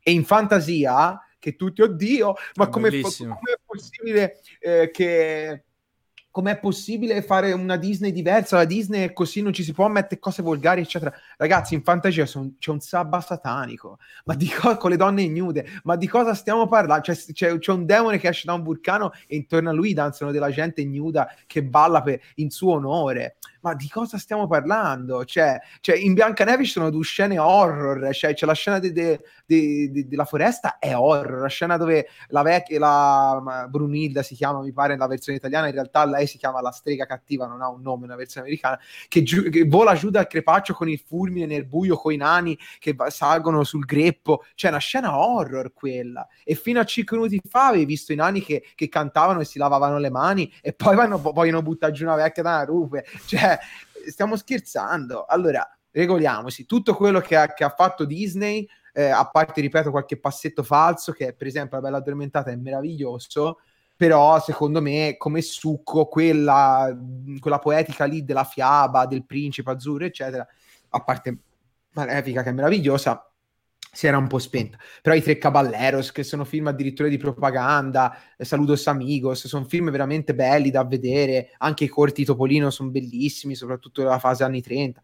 Insomma, io, mio figliolo mh, li, vedrà, li, vedrà, tanti di, li vedrà tanti di, di Disney di Ghibli, ma anche, ma anche, studi un po' più folli, certo. tipo lo studio Tiger giapponese, eh, gli farò vedere la roba di Oshi, di Kon, di Osoda, insomma ce ne sono Ci tanti autori. Tanta roba, poi ognuno eh, in base a quello che ha visto, che ha, che ha assorbito, lo trasmetterà ai figli. Eh, questo è anche importante, no? ogni, fami- ogni, persona poi trasmette quello che, che è riuscito. Tu, tu, sicuramente non difetterai in, nel catalogo da mostrare. no, no, no, io, io, no, vabbè, io poi ho dei film, io mi sono visto la roba, Antonio meno... Io, te non hai idea cosa ho nella mia videoteca, io ho dei DVD che sono rarissimi addirittura, cioè rarissimi da quanto sono brutti. Io ti farei vedere che cos'è il film di Madre Teresa di Calcutta. Io te lo farei vedere. Io ci devo fare uno streaming, se non mi stracassero il canale di Twitch, dai, farei... infatti, dai, fai, fai, secondo me è fighissimo. Metti qualcuno insieme e ne parli. E tu dici Io che... Che ti fracassano il canale per qualcosa di diritti, qualcuno che ti rompe. Eh, ho paura di sì, eh. sì, sì, sì. Eh. Ma io ho tutte le versioni pacco dei Disney, ho Pinocchio fake, ho il sequel di Pinocchio, ho eh, di tutto. Allora, tanto Però... uno strike del canale te lo puoi permettere, quindi fatto... fai uno, se ti va bene hai fatto il botto in un senso, altrimenti uno strike e si va avanti. No, credo che la casa di produzione di, di, di, di Madre Teresa e Calcutta sia ancora in piedi. Quindi... Ti arrivano... Piovono, eh, piovono Madonna. Sì, sì, sì, sì assolutamente. figo, figo, va bene. Eh, senti, eh, però tu prima mi citavi 80 anni, 80-90, eh, quali sono stati per te i, proprio i big, i big, eh, big? È stata la roba che il punto di rottura completo, cioè quando perché era il primo film che usava il motion, sì, il motion capture, ciao, che usava il, il lip sync con sì. le animazioni, quindi eh, doppiavano e poi l'audio veniva, veniva messo in sync con le animazioni, non il contrario. E quindi questa era una cosa fighissima. Ci abbiamo un poster nell'ufficio. già 40 anni prima, però, però insomma... Come l'ha fatto lui, certo ma è, Akira rappresenta un unicum perché praticamente ci furono, eh, mi ricordo, forse 4-5 studi di animazione che si unirono insieme per, per poterlo produrre. Eh, perché era una cosa che costò miliardi, una cosa, no, no, miliardi no, però costò milioni e milioni di yen, cioè roba allucinante e tra l'altro l'hanno ripresi solo nel corso del tempo grazie a edizioni DVD e poi Blu-ray eccetera perché fece un, una botta tremenda lo andarono a vedere tutti però fondamentalmente costò talmente tanto che non riuscirono a, a, coprire il buco, un po' come La Principessa Splendente, è stato il film che ha ucciso i Ghibli praticamente, perché è costato, è il film de- asiatico, se non erro, il film, eh, non d'animazione, che è costato più di tutti in assoluto. Teo dice eh, un miliardo di yen. Un miliardo di yen, mi pare La Principessa Splendente 4 miliardi sia costato, quindi una roba inconcepibile. E quindi l'hanno ripresi solo dopo. Però Akira ha fatto conoscere il Giappone, ha fatto rispettare, diciamo così, definitivamente, perché arrivarono delle serie space opera che già conquistarono gli americani e qualche robottone, anche Tetsuo Atom, però Akira dette proprio la botta finale, disse ragazzi, ci siamo anche noi, adesso americani sono cazzi vostri, perché adesso siamo in gioco e possiamo fare di tutto. Infatti da lì venne fuori Oshi, venne fuori Con, vennero fuori tutti tutti. Se, eh, cioè, c'è gente che ha iniziato, cioè Osh ha iniziato con film di Lamu e poi è rifinito a fare Ghost in the Shell. Eh. Cioè, mi pare Osoda che ha fatto i primi film di, di, One Piece che ora finalmente si trovano ed è rifinito a fare eh, roba veramente eccezionale. Cioè, stiamo attenti, ecco, il Giappone c'ha ancora grandi autori, giovani. E... Insomma, a, a me Your Name non è piaciuto, per esempio, no? Ah, cioè, okay. cioè, film carino, però non, non mi ha conquistato. Emozionato, conquistato. Sì. No, perché si capiva tutta la storia dal trailer, ma il, il, l'impatto che c'è stato con Your Name è significativo e gli americani devono stare attenti, perché i giapponesi quando si svegliano, si svegliano tanto e, e incassano molto. Quindi stiamo, è, è, un film che sicuramente rispetto, molto bello, graficamente pazzesco, però è la solita storia dei due innamorati che si scambiano il ruolo, poi si incontrano, insomma, si sa, e comunque, tornando al doppiaggio, io vorrei vedere tante robe. sì, infatti, eravamo partiti da lì. sì, sì. io... Eh, io... pagherei, mi darei un braccio, darei un braccio per sentire Jojo doppiato. Cioè, eh, già ai tempi lo doppiarono quella serie sulla terza che fece sì. tanti anni fa però rivedevo, era doppiato Jojo. Eh, capito, cioè, eh, quello è anche il problema, cioè, nel senso, anche andando ancora più indietro, Kutono Ken era perfetto per il tempo, con tre doppiatori in croce, però chiaro che oggi sì. lo standard si è alzato, quindi deve essere fatto anche bene il doppiaggio, no? Cioè, c'era Rao, mi, mi pare, doppiava a Rutti, sembrava ruttasse in continuazione. però te lo ricordi come una cosa meravigliosa, no? Con quelle quattro voci in croce. Faceva dei discorsi pazzeschi, mica garbava Toki, Toki è il mio personaggio preferito, faceva dei discorsi discorsi pazzeschi. e quindi eh, altri tempi. Io però parlavo anche in realtà, eh, Dario, eh, del fatto che adesso sono un po' più accessibili però. Cioè io mi metto sempre nei panni delle persone, tra virgolette, comuni, perché noi siamo già un pezzo avanti per tanti motivi. Siamo nerd, siamo quelli che andiamo, non ci fermiamo davanti a niente. Però finalmente con l'arrivo di Netflix che ti butta un sacco di anime, talvolta anche non proprio quelli commerciali, anche qualcosina un po' più complesso. Non si fa mhm. problemi mm-hmm. a metterti il semplice eh, testo in italiano italiano e poi piattaforme come Crunchyroll, la startup romana... Vid, eh? Vid, eh, eh, Vid esatto, stavo dicendo Vid che spara, e infatti Made in Abyss soltanto lì si trova in maniera legale eh, e quindi questo permette un attimino di far conoscere meglio Uh, questa tipologia di cartoni animati che poi, ripeto, per me eh, l'anime rimane ancora tabù per tante persone attorno a me. Cioè, veramente non sa, a parte già dirlo anime, sono tutti cartoni animati per tutti, li chiamo tutti così, e fine. Però anche in ufficio stesso, no? in ufficio dove lavoravo prima, quello di multiplayer.it che poi ha vari settori, no? c'ha amministrazione, cioè più di metà delle persone non conoscevano, non conoscono gli anime, non li vedono, non sanno che cos'è. Poi con Netflix qualcuno si è cominciato a dire, ah cacchio, fighissima sta cosa. Prima era soltanto quello che passava Mediaset o chi per lei, no? Il Dragon Ball era il top del top e basta, al di là di tutto. E quindi per me oggi è molto più accessibile, se la gente si vuole fare una cultura eh, può scavare tantissimo in mezzo a, alla tantissima cacca, tantissima merda che ci sta comunque in giro, sbaglio.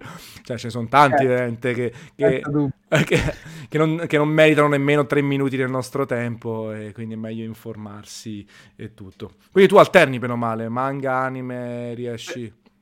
E, sì. e, sei talebano sul fatto che tendenzialmente il manga è sempre meglio nell'anime? No, no mai stato, mai eh, stato. No, no, chiedo. Un anime è molto meglio del manga? Sparamene uno se te ne viene in mente. Secondo me... Eh, no, fammi pensare. Beh, uff. O comunque meglio, eh, non molto, eh, magari eccessivo, molto. Eh. Talebano mi viene a mente. Ora, ora su due... allora vedi sei talebano? Scherzo. No, no, no, no, no è che, è che ci sono, eh, perché me lo ricordo. Guarda, forse dirò un'eresia, eh, perché eh, però non ce la faccio. Forse ping pong è meglio l'anime, oh, cioè, nonostante okay. la base sia di Matsumoto, che è un okay. mostro. Eh, Taio, eh. eh sì. Comunque No, vedi, sto facendo fa- stai facendo fatica a ricordare un anime sì, migliore sì, beh, anche Death Note mi è piaciuto molto. Death Note. Sì, sì, però non lo so. Vabbè, perché Yuasa io ci sono affezionato a qualsiasi cosa. Anche Devilman Crybaby tutti a piangere. Mamma mia, animato di merda, ragazzi. Ma, ma cosa dite? Poi guardano Adrian magari. Cioè, Sempre gli stessi. Dragon Ball Super, ancora peggio. Secondo... No, scherzo, peggio di Adrian no. no. Però Dragon Ball Super, insomma... E ho visto, cioè... invece ho visto gente esaltata di Dragon Ball Super. Sono tutte le vedove Vabbè, di, di, Dragon Ball Z. Ecco. Dragon Ball fanno, sparano le razzate, sono tutti contenti, ma cioè, ci sono dei problemi in Dragon Ball Super pazzeschi. Io ho fatto tanta fatica a vedere tanti passaggi di Dragon Ball Super. Invece Broly, il film su Broly... Ok. È carino, cioè nel senso... È, che esce a breve, tra le altre cose. Eh, però è carina, sì. è carino, insomma, no, è meglio di sicuro di, di, quello che hanno fatto in questi ultimi tempi con Dragon Ball, è accettabile almeno, insomma.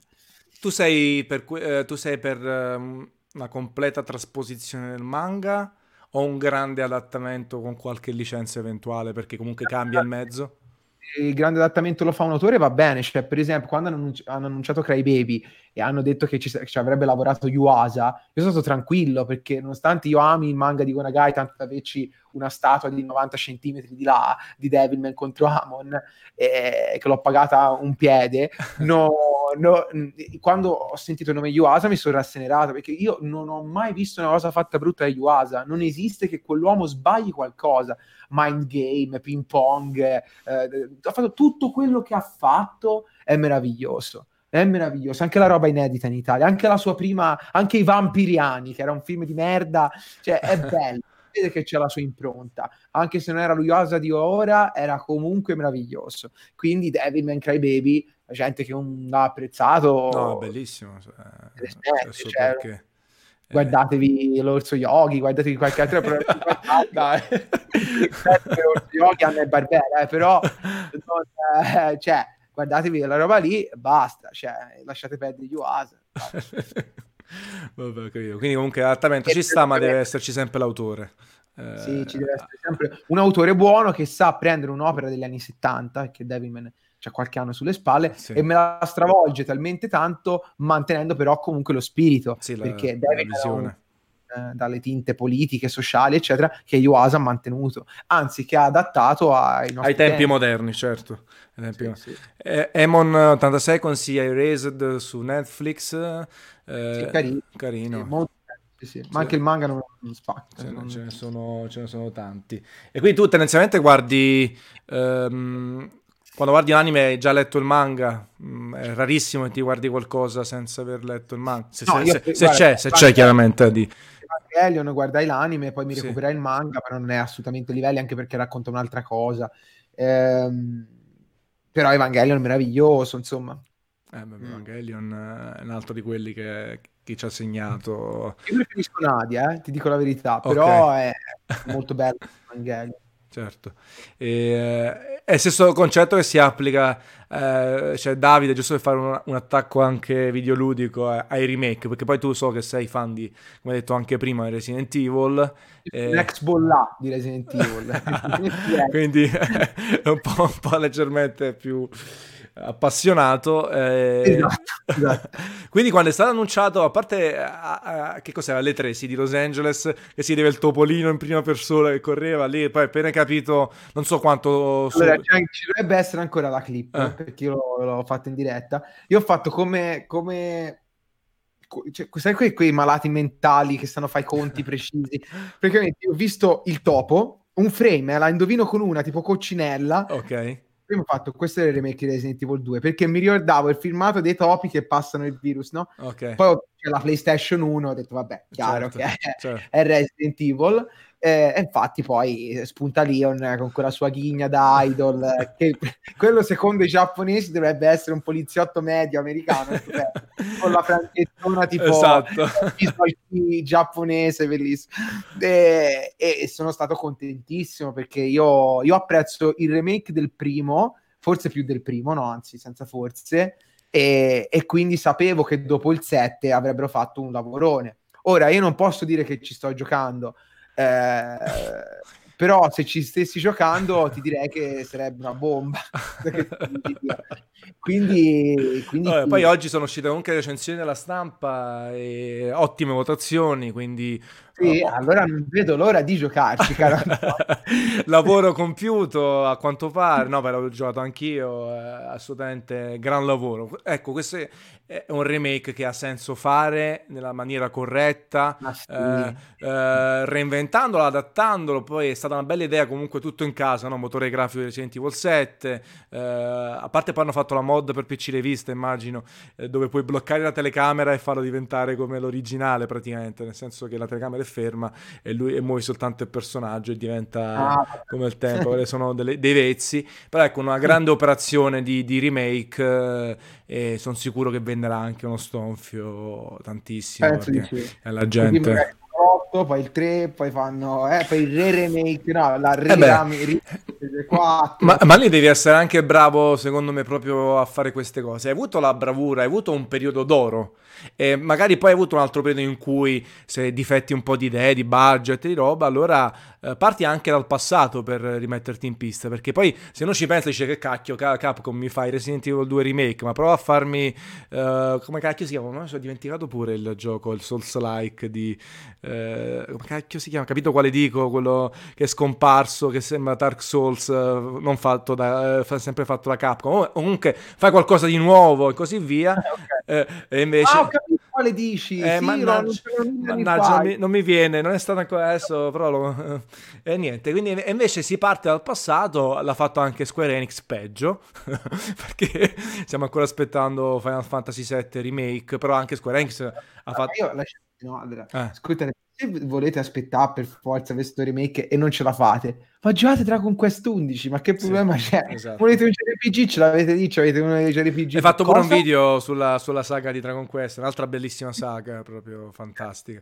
E poi quello è un, è un titolo che ancora continua.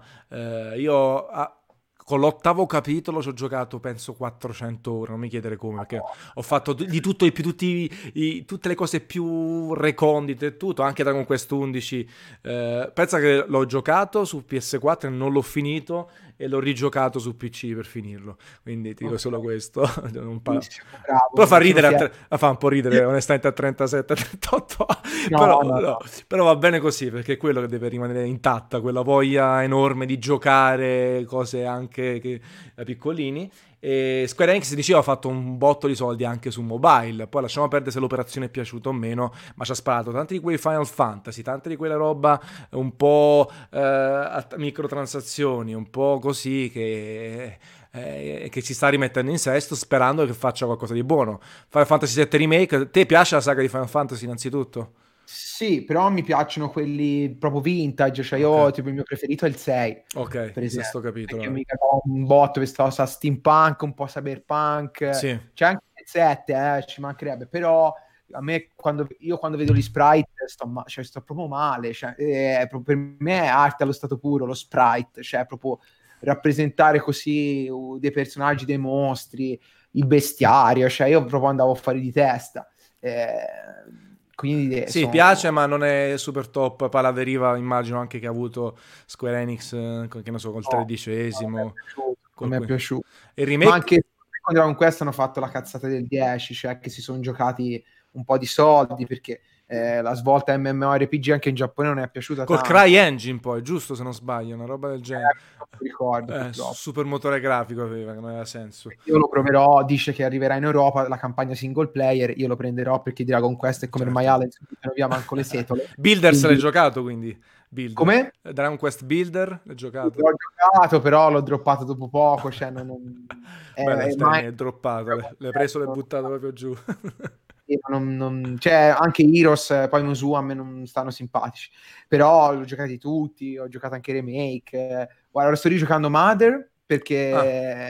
perché cioè Mother 2, eh, okay. Earthbound. Sì, perché sì. praticamente ho trovato la cartuccia con dentro la traduzione amatoriale inglese su eBay a 10 euro di Mother 3 sì. e quindi me, lo, me li gioco Okay. E poi mi sto recuperando tutta, tutti i capitoli che mi mancavano di Metroid perché prima o poi ci spara una monografia. Certo, e quindi è una della prossima nerd cultura. Che farà. Sì, sì, ah. In chat, grazie, ci hanno suggerito il nome Deep Down si chiamava, esatto. Eh, esatto, Deep Down, assolutamente. Ma però non è ancora stato cancellato, sta ancora lì. E invece Final Fantasy VII Remake eh, per me è grande rischio di porcata clamorosa queste sotto, questi sotto, o fanno un grande lavoro e c'è il capolavoro della vita, o, oppure potrebbe essere qualcosa di pessimo perché prenderanno dei pezzi del gioco, lo fanno a puntate, tre, cioè è un bordello. Poi tu sai che quando ho intervistato Nomura eh, l'ultima volta per Kingdom Hearts 3, mi fa, ma guarda, ma guarda, te lo giuro, io questo qua l'ho messo nell'articolo, si sono un po' incazzati, però ho messo, che lui mi fa durante l'intervista, capito, sai, quando stai cominciando a parlare prima di fare le domande e cose, mi fa, guarda, a me mi hanno chiamato la settimana scorsa e mi hanno detto tu sarai in carico, perché l'ho intervistato proprio tanti anni fa per Kingdom Hearts 3, mi fa, e mi, okay. hanno, mi, mi hanno, detto, guarda, tu farai Final Fantasy 7 Remake. e lui mi fa, guarda, mi hanno detto questo, devo fare, sarò il director del gioco, quindi... e ho detto, ah, bene, ottimo, lo vediamo tra 30 okay. anni, lo vediamo tra 6.000 anni, e chissà come eh, sarà la cosa. Ah, guarda, chiedere un favore Vai. e lo mettiamo anche in live. Vai. Se un giorno ti faranno intervistare Toshiro Nagoshi, sì. che eh, ti prego, chiamami e fammi fa una domanda. Eh, no, adesso che lo so, se, se, dovesse accadere per me, poi, poi, poi se sei in Italia o se qualcosa vieni anche tu, eh, grande condivisione. Ti, ti giuro, gli devo baciapiedi a quell'uomo lì. Cioè. perché è proprio di, per me è il numero uno più di Kojima più, più di tutti per ok per te è il top proprio il, il sì. tu... a me chi inventa una cosa del genere cioè per me ha tutto il mio rispetto cioè... tu come sei nato videoludicamente cioè dove quegli anni 90 ok Mega Drive 2, ah, ok, figo. il restyling del Mega Drive e tutto. C'avevo Superman, okay. poi c'avevo eh, il Taglia Erbe, che era il tie-in videoludico sì, di, eh, di Edo che era interessante, vi invito a guardarlo su YouTube perché c'aveva dei pezzi che sembrava in prima persona che sembrava proprio realtà virtuale per il Sega Mega Drive quasi inconcepibile. Certo. Poi c'era, e poi c'era una fase sparatutto in stile Metaslug, un po' contra, più, che, più contra che Metaslug.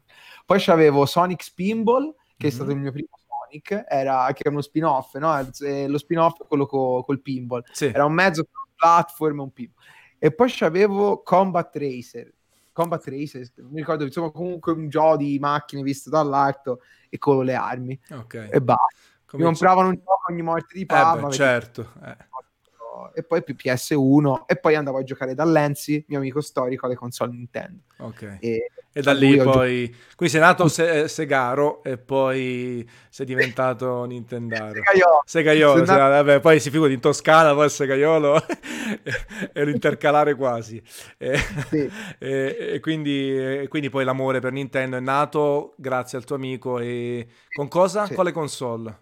Lui aveva 64. Nintendo 64, ok. Ci ho fatto tutto, ci ho fatto Karina of Time, Majora's Mask, ci ho fatto Killer Instinct, mm-hmm. Rampage, che, un, che, c'era anche su PS1, che era un gioco di mostri dove sì, spaccare sì, tutto. Sì, sì. E poi, oddio, poi... Ah, Diddy Kong Racing, Mario okay. Kart, e un botto di roba. Un botto di roba, poi, la sua, il suo Wii più avanti al cubo, ho giocato tutto da lui. Sì, sì. È scroccato in pratica, bravo. Eh, giusto? Sì, perché non puoi console. No, è ottimizzare. Ma poi, ma poi qui i ragazzi più giovani si dimenticano sempre che i videogiochi costavano molto di più prima, contestualizzato a prezzi, inflazione e altro. Cioè, ricordo avevo comprato World of Illusion per Mega Drive. Eh, oh. 160.000 lire, oh, 85 euro, 90 euro al tempo, che, che, che, gli stipendi erano molto più bassi di oggi. Eh, ragazzi, eh, che meraviglia! Che, quanto era bello! È bello, ma a me tutti quelli lì mi sono piaciuti, sì, anche sì, Castle sì. of Illusion. Era... Castle of Illusion, sì, sì, sì, sì, sì, erano tutti uno più bello dell'altro. Topolino le sue avventure, eh, quello, Mickey maniaco poi. Sì, sì, sì, sì, sì, sì. Ma ci stavano, erano giochi fantastici. E pure un po' di coop, eh, cosa, World of Illusion, c'erano dei punti, si poteva giocare in due. Eh, poi le copertine del Mega Drive secondo me erano superiori a quelle Nintendo. Sì. Pur- Mega Drive, allora, loro avevano, diciamo, difettavano nel, nel, sonoro, purtroppo, perché Mega Drive aveva un chip sonoro veramente debole, però eh, spaccavano con i giochi perché per esempio, se ora voglio recuperare un Super Metroid mi costa 130 euro perché trovavo una scatola di cartone, perché la cartone... In condizioni integre, certo. Era difficile. E poi c'era il discorso che la Gig le comprava e quindi c'era la cartuccia, ecco, la, la, la, scatola italiana costa di più di quella tedesca. Invece Mega Drive aveva capito tutto perché c'era le scatole di plastica sì. e, e, poi dietro c'era il multilingua per tutte, c'era il super manuale per, per tutte le lingue. Quindi eh, veramente era bello, era bello perché, perché sì, perché anche per i collezionisti postumi, diciamo, certo. post erano, erano bei tempi. Io ancora immagino e sento quindi l'odore di quella plastica del Mega Drive, delle cartucce. No.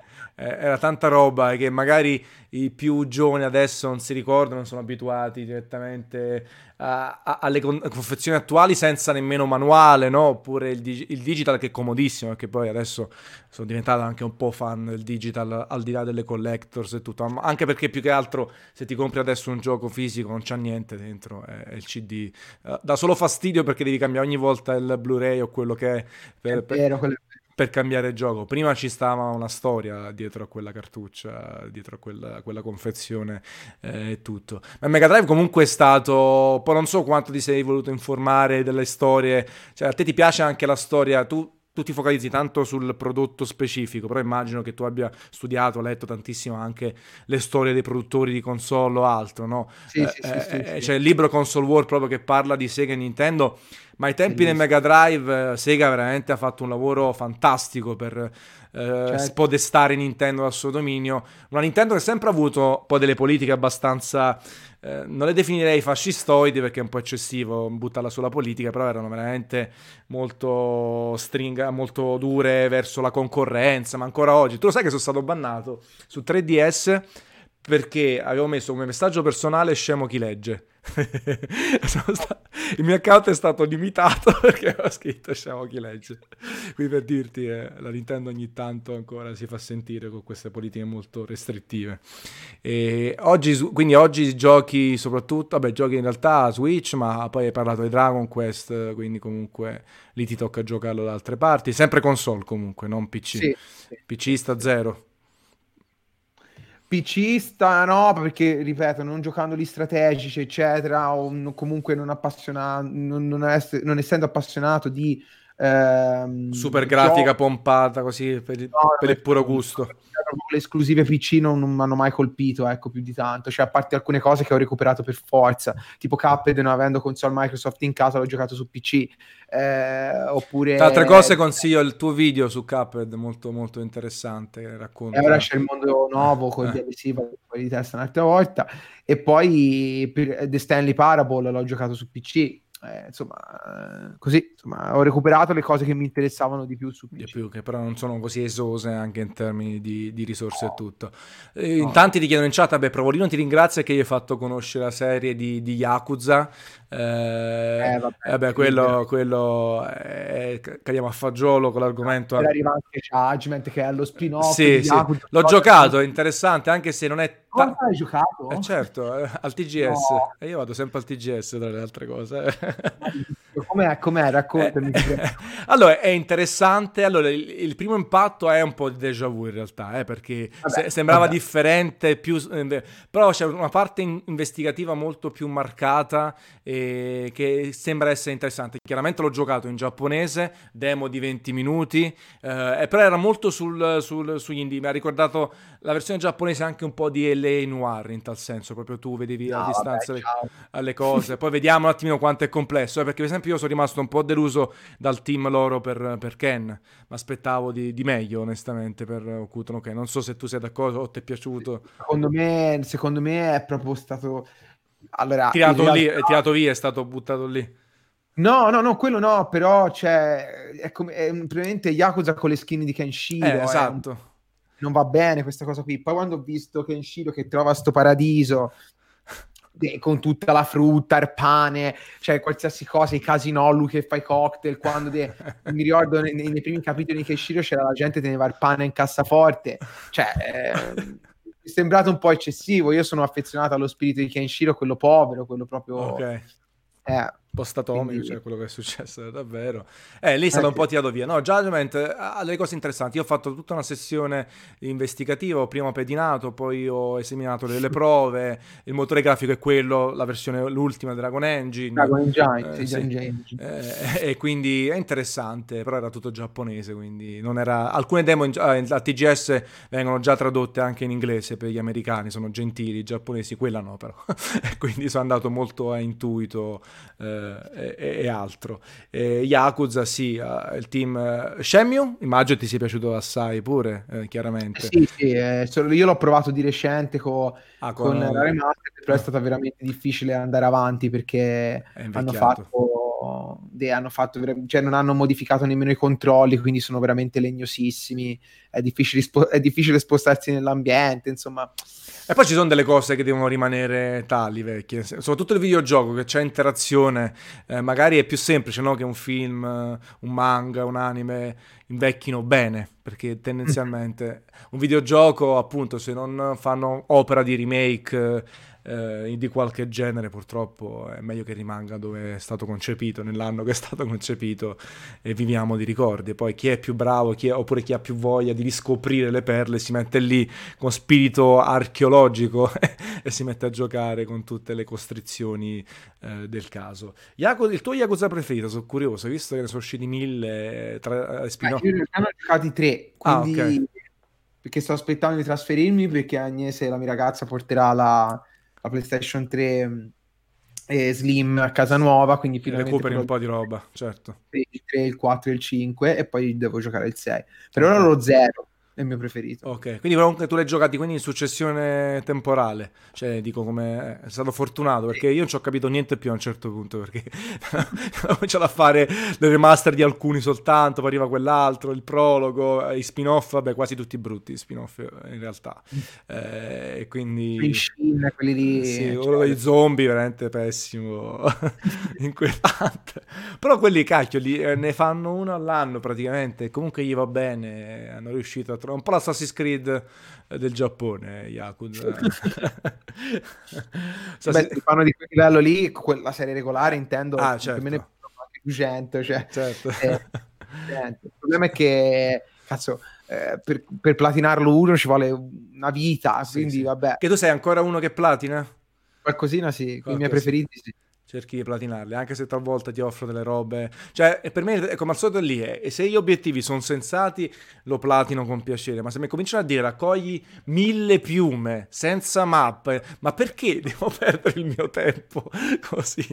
È meglio guardare una parete bianca, che probabilmente è più, è più interessante. no, ma ce n'era uno, io tipo Rayman Legends non l'ho platinato per un trofeo stupidissimo che non hanno mai tolto, che probabilmente bisognava raggiungere il livello massimo di miticaggine servono dei punti. Per fare quei punti devi fare le sfide giornaliere online, solo che trovi i pro sì. che, che, fanno delle cose pazzesche e te quindi ti tocca prenderti le coppe, quelle misere e ti, tipo feci un conto, ci vogliono tre mesi e mezzo di sfide giornaliere per arrivare a, quel livello.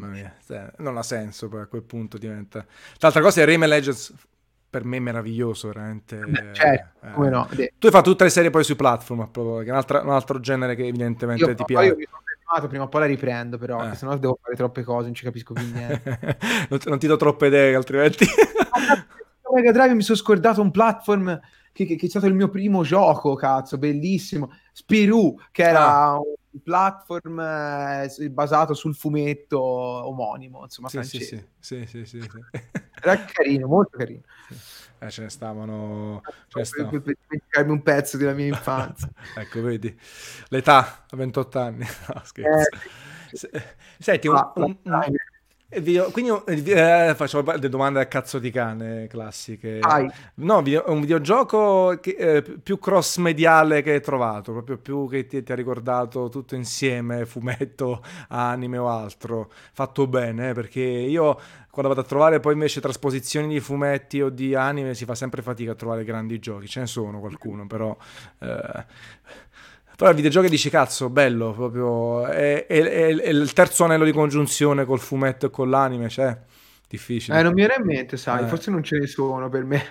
Sto pensando, ma... Poi giochi basati anche su grandi brand come Evangelion e tutto, c'è stata poca roba. Per me, per esempio, è, eh, è più eh, Zone of the Enders che mi ha ricordato ah, eh, Evangelion. Non c'entra niente, però è quello, dice, è quello che doveva essere Evangelion, no?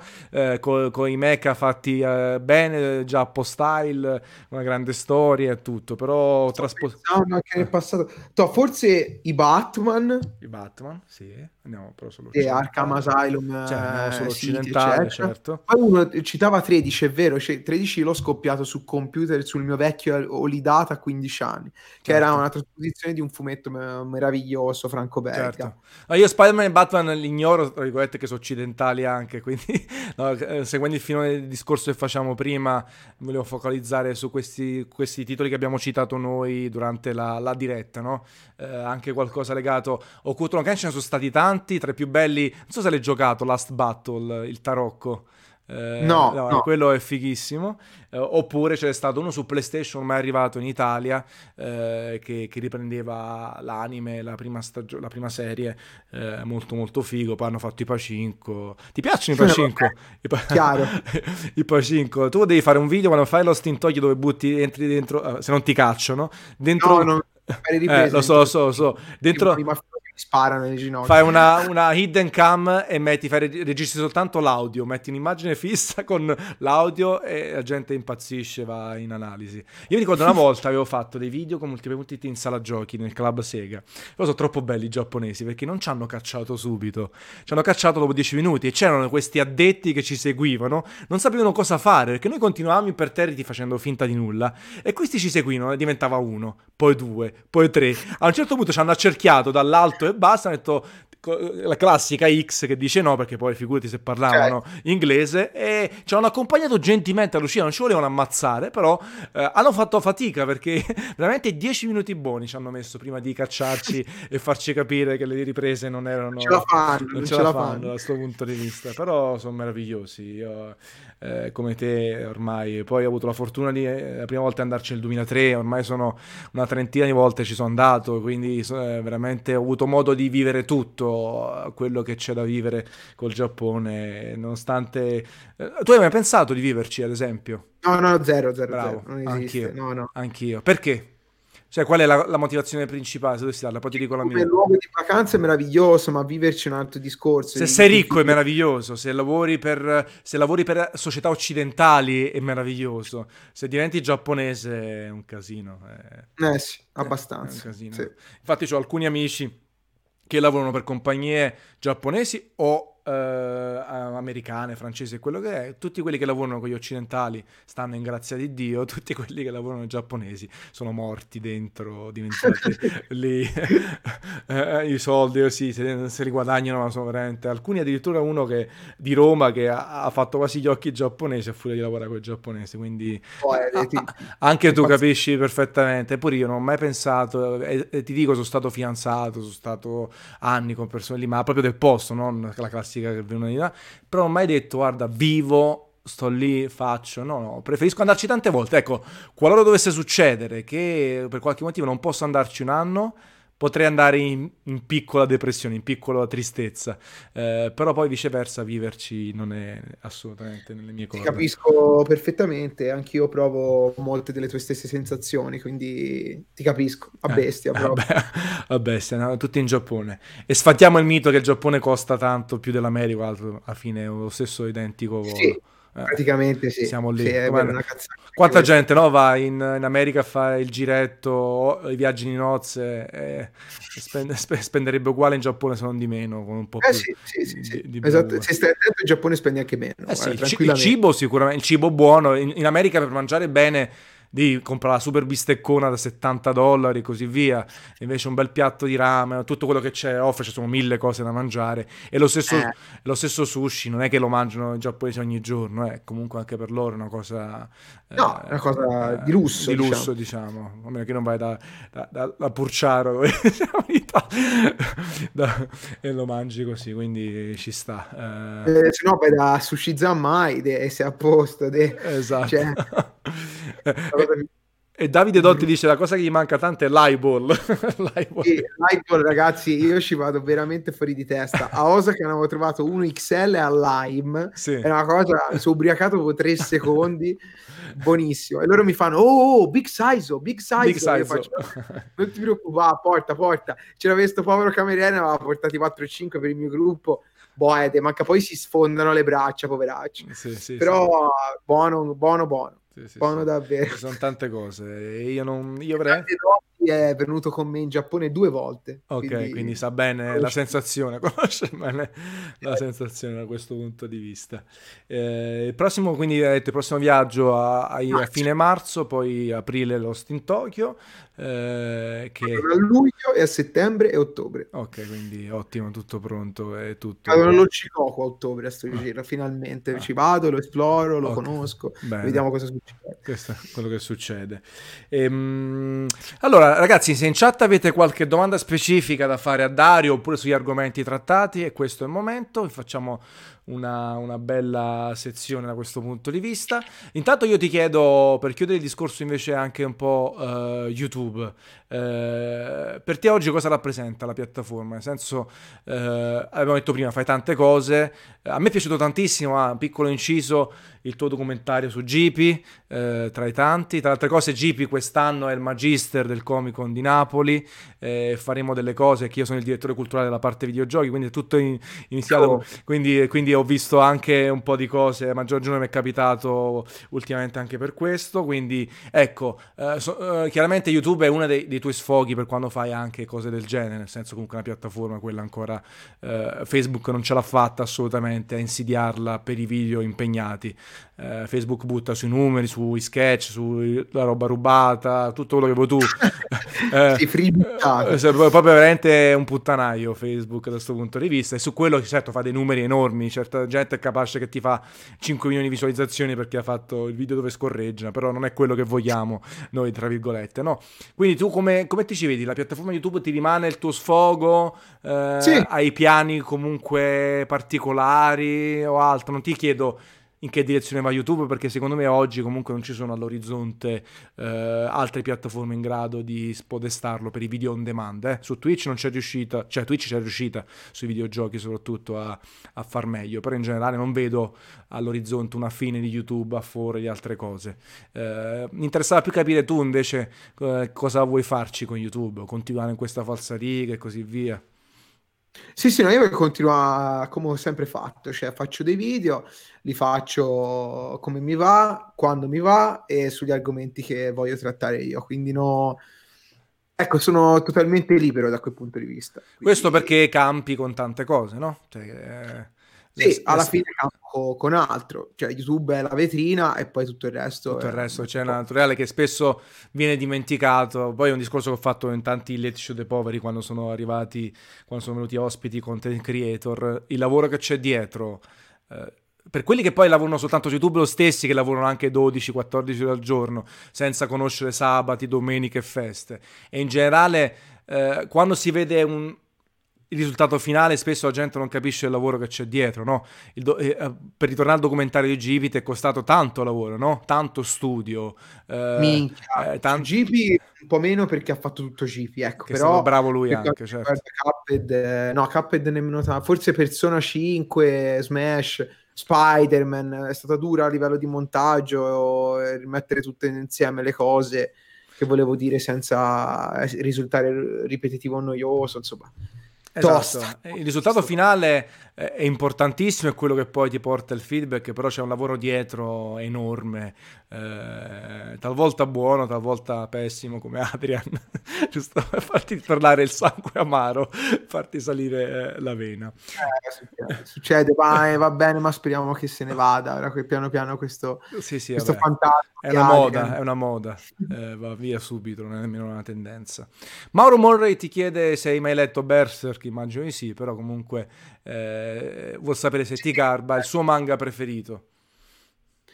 L'ho, l'ho letto, eh, mi, mi, è piaciuto molto, t- anzi tantissimo fino a un certo punto e poi basta, mi sono rotto le palle perché Nomura, sì, Nomura, è, Kentaro Miura è impazzito e c'ho un test ancora Nomura, figurati. E, e, e, quindi niente, cioè o decida o smette di giocare con i programmi di, per creare le idol su misura o fa persi.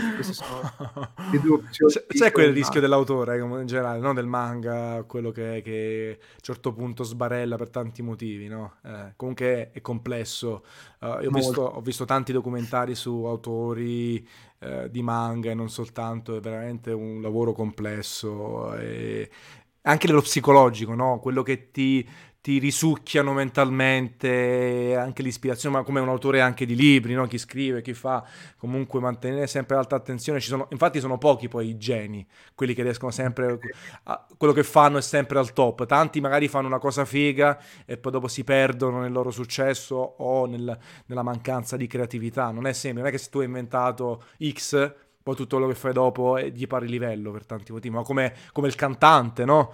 Eh, Sanremo è la cosa proprio massima, no? I vincitori di Sanremo sono quelli proprio che, che, non ce la fanno più dopo. Vincono Sanremo, quanti ne scompaiono dopo che non sanno fare più una canzone bella dopo quella di Sanremo? Perché poi è bella per, per chi, a chi piace, chiaramente, non a tutti. Eh, io, pro, io proprio io, no, io proprio io, dice... Qualche... No, stavo pensavo fosse una L, io propriolo. Eh, dopo uh, qualche impressione su Toy Story 4 dopo che sono uscite yeah, le prime notizie? Tanto poco che non, non sì. mi voglio esporre più di tanto. Col fatto che non c'è Frizzi, e vederlo in italiano sarà dura. Sì. Per quanto riguarda invece il film in sé per sé, vediamo. Cioè, l'asset addirittura non c'è manco più in Pixar, quindi eh, forse c'è, c'è, stato nella prima parte della produzione, ma secondo me eh, c'è poco e anche Pete Doctor se n'è andato. Insomma, non è che fa presagire bene questa cosa qua, perché... Certo, eh, questo ci, ci, sta. In generale sì. Pixar ti piace come studio di animazione? Sì, ci sono anche delle cose che... Alti e bassi, chiaramente. È stata anche una crisi non abbastanza... Non mi sono piaciute, eh. insomma, ci sono delle cose che tipo Carte 3 è da, da andarli a da prendere.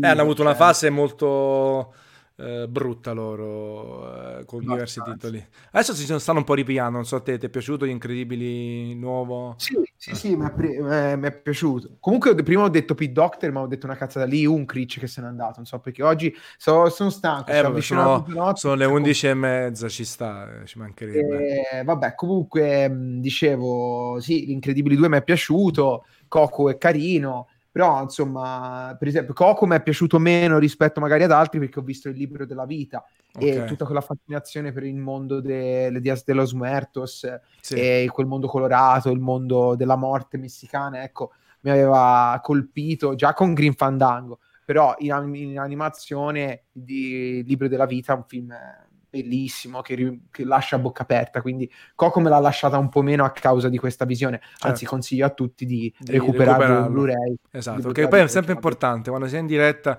eh, lo sai meglio di me pure, consigliare alle persone, perché non tutte, perché poi certe volte noi fa- facciamo dei riferimenti che diamo per scontati, ma tanti, vedi, eh, non conoscono magari la chicca o comunque un qualcosa più vecchio. È sempre bello consigliare, la gente se lo va a recuperare. Secondo me tanti qui in chat, ad esempio, non hanno visto Akira sono abbastanza. Sì, vabbè, ma hanno riproposto talmente tante eh, lo volte. so, però che... sono, eh, ricordi ci sono tanti giovani o anche di estrazioni differenti. Io, per esempio, comincio sempre più a sentirmi vecchio nel lato anche videoludico perché per me ricordare ben prima della PlayStation è normale. Ci sono persone nate con magari con PlayStation 2 e quindi tu fai dei riferimenti eh. dici, oh, ti ricordi quello? Che?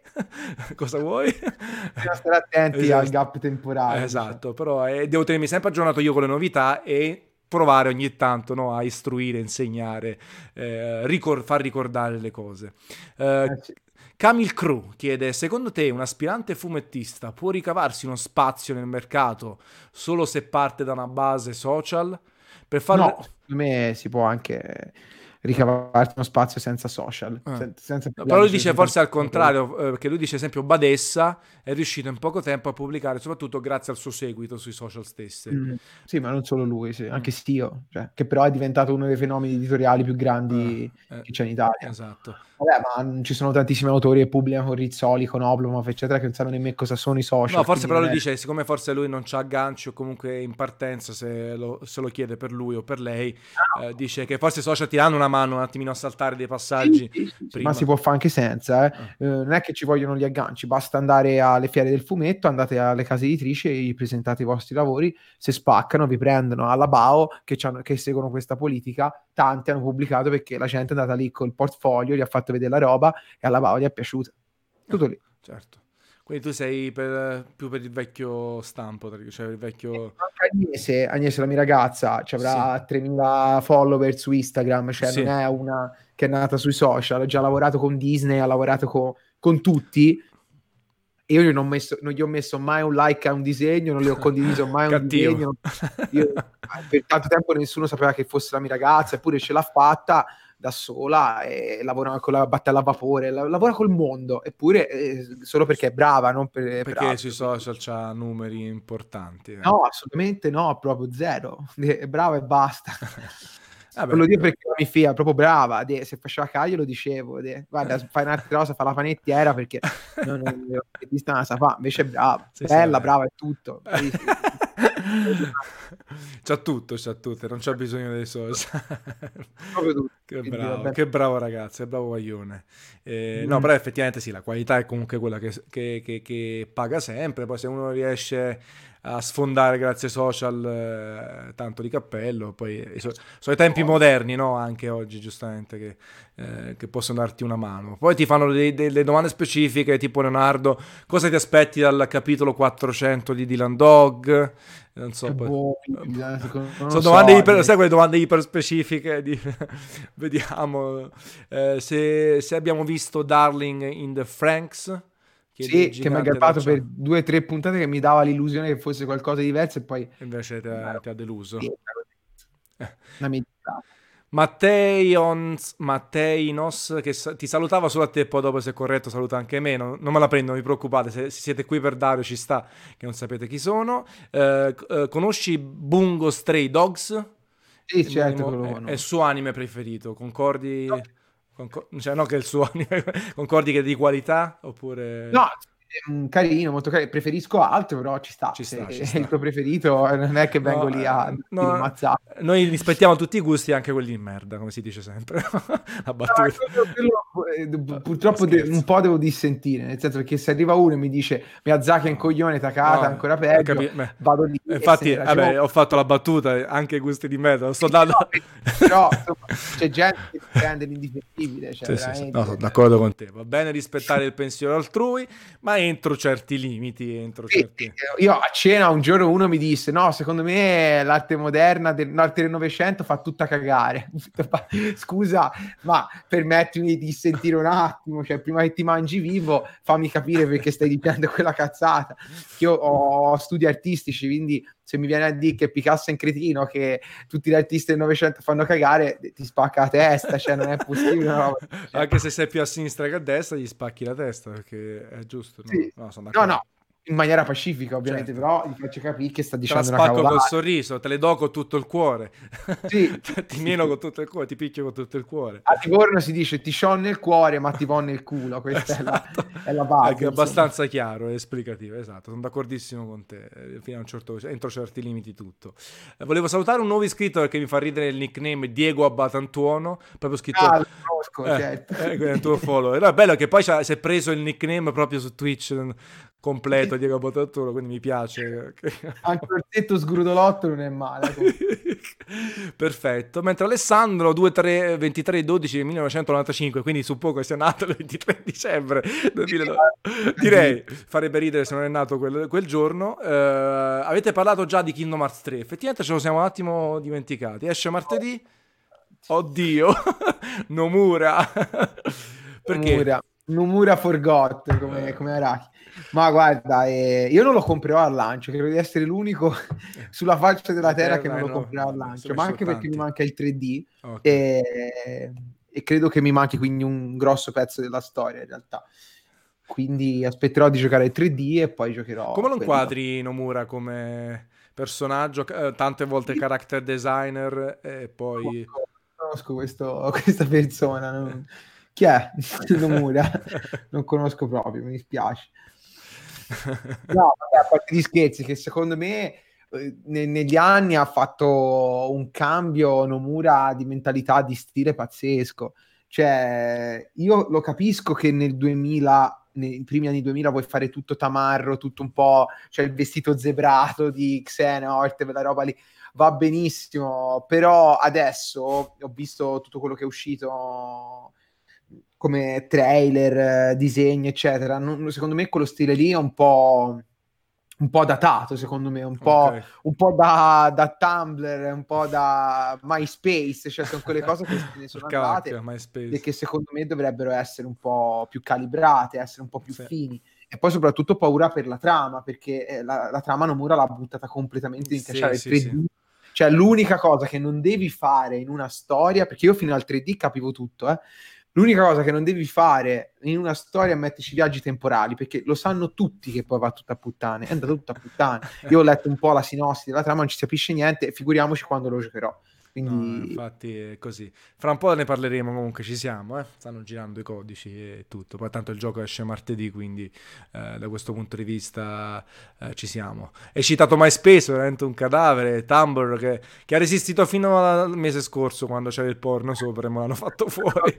Il porno, fine. Fine tutto, addio Tumblr, è stato bello utilizzarti. Eh, e, e tanti scrivono, anch'io ho tanti timori, ma è chiaro che Kingdom Hearts 3 eh, porta molte preoccupazioni. Già la trama, come hai detto te, è un casino enorme. Poi tutti i problemi dello sviluppo, cioè eh, veramente ha tutti quegli elementi per essere eh, un titolo non memorabile. Poi magari sono riuscito a metterlo insieme, a raccapezzare tutto, cioè comunque i mondi Disney, sai, la grafica, è bello, la musica, Utada, Ikari e così via. Però eh, staremo a vedere, certo non sarà un gioco per, da perfect score, assolutamente. Eh, Lupo Nasone dice che Dario, ricordo che anni fa dicesti di voler diventare insegnante. Sei sì. soddisfatto del percorso odierno?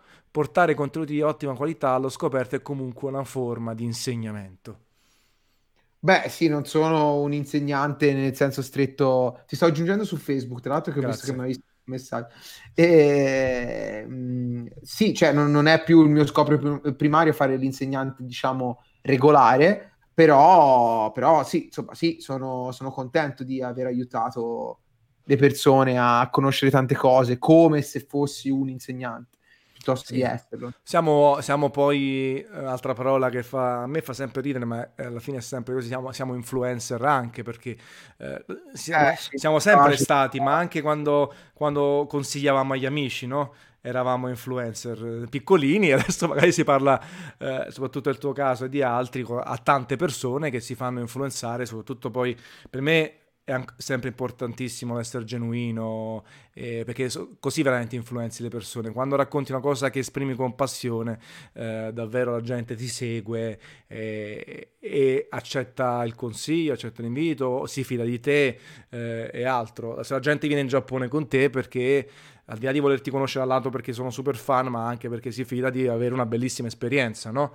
E di, certo. con qualcuno che ti trasmette un po' meglio che cos'è il Giappone al di là del turista, perché come al solito in ogni posto, quando ci vai da turista è una cosa, quando ci vai un po' da indigeno, tra virgolette, è un'altra, eh, ma nei posti migliori, fai conoscere le cose, cioè non, non ti limiti alle, alla cartolina. Che, che spesso è quella che, che, uno si limita invece. Uh, vediamo un po' se c'è qualche altra domanda. Nell'ultima tornata, che siamo quasi sulle due ore, quindi sono volate. Uh, Franco Francesco ci chiede se Vid, Vid uh, è per noi una nuova frontiera o solo un altro sito di streaming. Tu che... So, mm, può essere una nuova frontiera su tanti punti di vista, ma può essere anche solo un sito di streaming. Per me è una cosa bomba però vediamo. È molto molto figo, dovrebbero migliorarlo un po' a livello tecnologico, tecnico, però è molto molto figo. E poi in collaborazione con Dinit, spesso e volentieri, no? c'è delle, delle anteprime. Sì, quanto, uh, Made in Abyss. A te è piaciuto comunque? Poi non te l'ho chiesto in realtà se ti è piaciuto. Mi è piaciuto tanto. Ah, molto, molto figo. Viene l'autore eh, al Comic Con. Sì, sì, sì, ho eh, visto. visto, visto. Mm, veramente, veramente ganzo. Volevo... C'è anche il manga di Tantissimo. Volevo portarlo sul palco anche videogiochi per un intervento cross mediale, vediamo un po' se ci riusciamo, anzi se, se vuoi partecipare, poi ne parliamo. uh, certo. uh, L'industria dell'animazione europea, secondo te, or- chiede Orsetto Sgrudolotto, appunto, che hai citato sì. prima, potrà mai rivaleggiare con il Giappone e con gli Stati Uniti? La Francia produce tanta roba bella, sì, europea sì, senza dubbio però americana è già un po' più difficile, però quella giapponese perché no? Forse sì. Ah, ci può stare, ci può stare. Poi vabbè, altre, fanno altre citazioni. Jump Force, questo mashup incredibile. No, nulla mi fa anche schifo tutto quello sì, se l'ho provato un paio di volte, diciamo che è veramente al limite. Per, eh, adesso diventiamo impopolari, è un, è un fanservice per bimbi minchie, però proprio. No, impopolari insomma c'è gente che è un po' basita, eh? sì, cioè, basita. si muovono come dei ceppi di legno. e per me è un fanservice per BMK, proprio, cioè, non è una roba che proprio non ha senso, però ci sta. Io poi l'ho provato, la prima versione era ancora in sviluppo al TGS, era veramente in, indecente proprio. Però poi, poi, venderà, immagino, perché figurati, tanto è, è, quello che, è, quello che, fanno da questo punto di vista. Certo. Eh, va bene, eh, vabbè, adesso andiamo un po' a domande veramente non la finiamo più. Zelda Breath of the Wild chiede King Davis, dai, diamogli questo. Tu l'hai giocato? Sei, sì, sei into Zelda? Sei into Zelda, sì, perché ti sei fatto anche detto carina, quindi comunque tendenzialmente ti piace. Eh, ci sta, per me è il titolo da 10. Eh. Io non l'ho recensito su multiplayer, poi su Gameplay Café è partito dopo. Eh. Per me è un titolo che avrei dato proprio 10 ad occhi chiusi, non per la perfezione, ma per quello che ha rappresentato per il mondo dei open eh, world. La fisica. Sentiremo ancora parlare sì, sì, sì. sicuramente. Anche se nessuno è in grado di replicarlo, quello è il problema dei titoli Nintendo. Eh, sta alla Nintendo. Eh, sta so, so, solo Nintendo si può superare. Persona 5R, eh, Davide dice Racing, ma in realtà R dovrebbe essere il... No, eh, no. È, dove, è, è, come il Golden, è come il Golden Persona 4, no? Mm, Probabilmente. Boh. Secondo Vediamo. me che esce anche su Switch, anche se poi in realtà pare che Switch, se mi ci eh. mettono un palazzo in più, ho giochi altre 130 ore per il palazzo in più. e, e, poi, vabbè, sì, insomma, ecco, tanto faranno anche l'amibo di giochi, quindi siamo al top, assoluto. Ecco, quindi take my money, come si dice. Certo, Shut up and take my money. Esatto. Va bene, dai, io fermiamoci, altrimenti non la finiamo più, poi è tardi. Io Dario ti ringrazio assolutamente. Grazie a voi. E la replica, tutti quelli in chat, grazie a tutte le domande che avete fatto, sempre molto composti. Eh, eh, troverete la replica subito su Twitch, chiaramente finita la, la, live la trovate tutto per quelli arrivati in corsa. E domani in realtà poi pubblichiamo anche su YouTube eh, come archivio, che comunque viene molto apprezzato. Quindi... Ah, no, tranquillamente.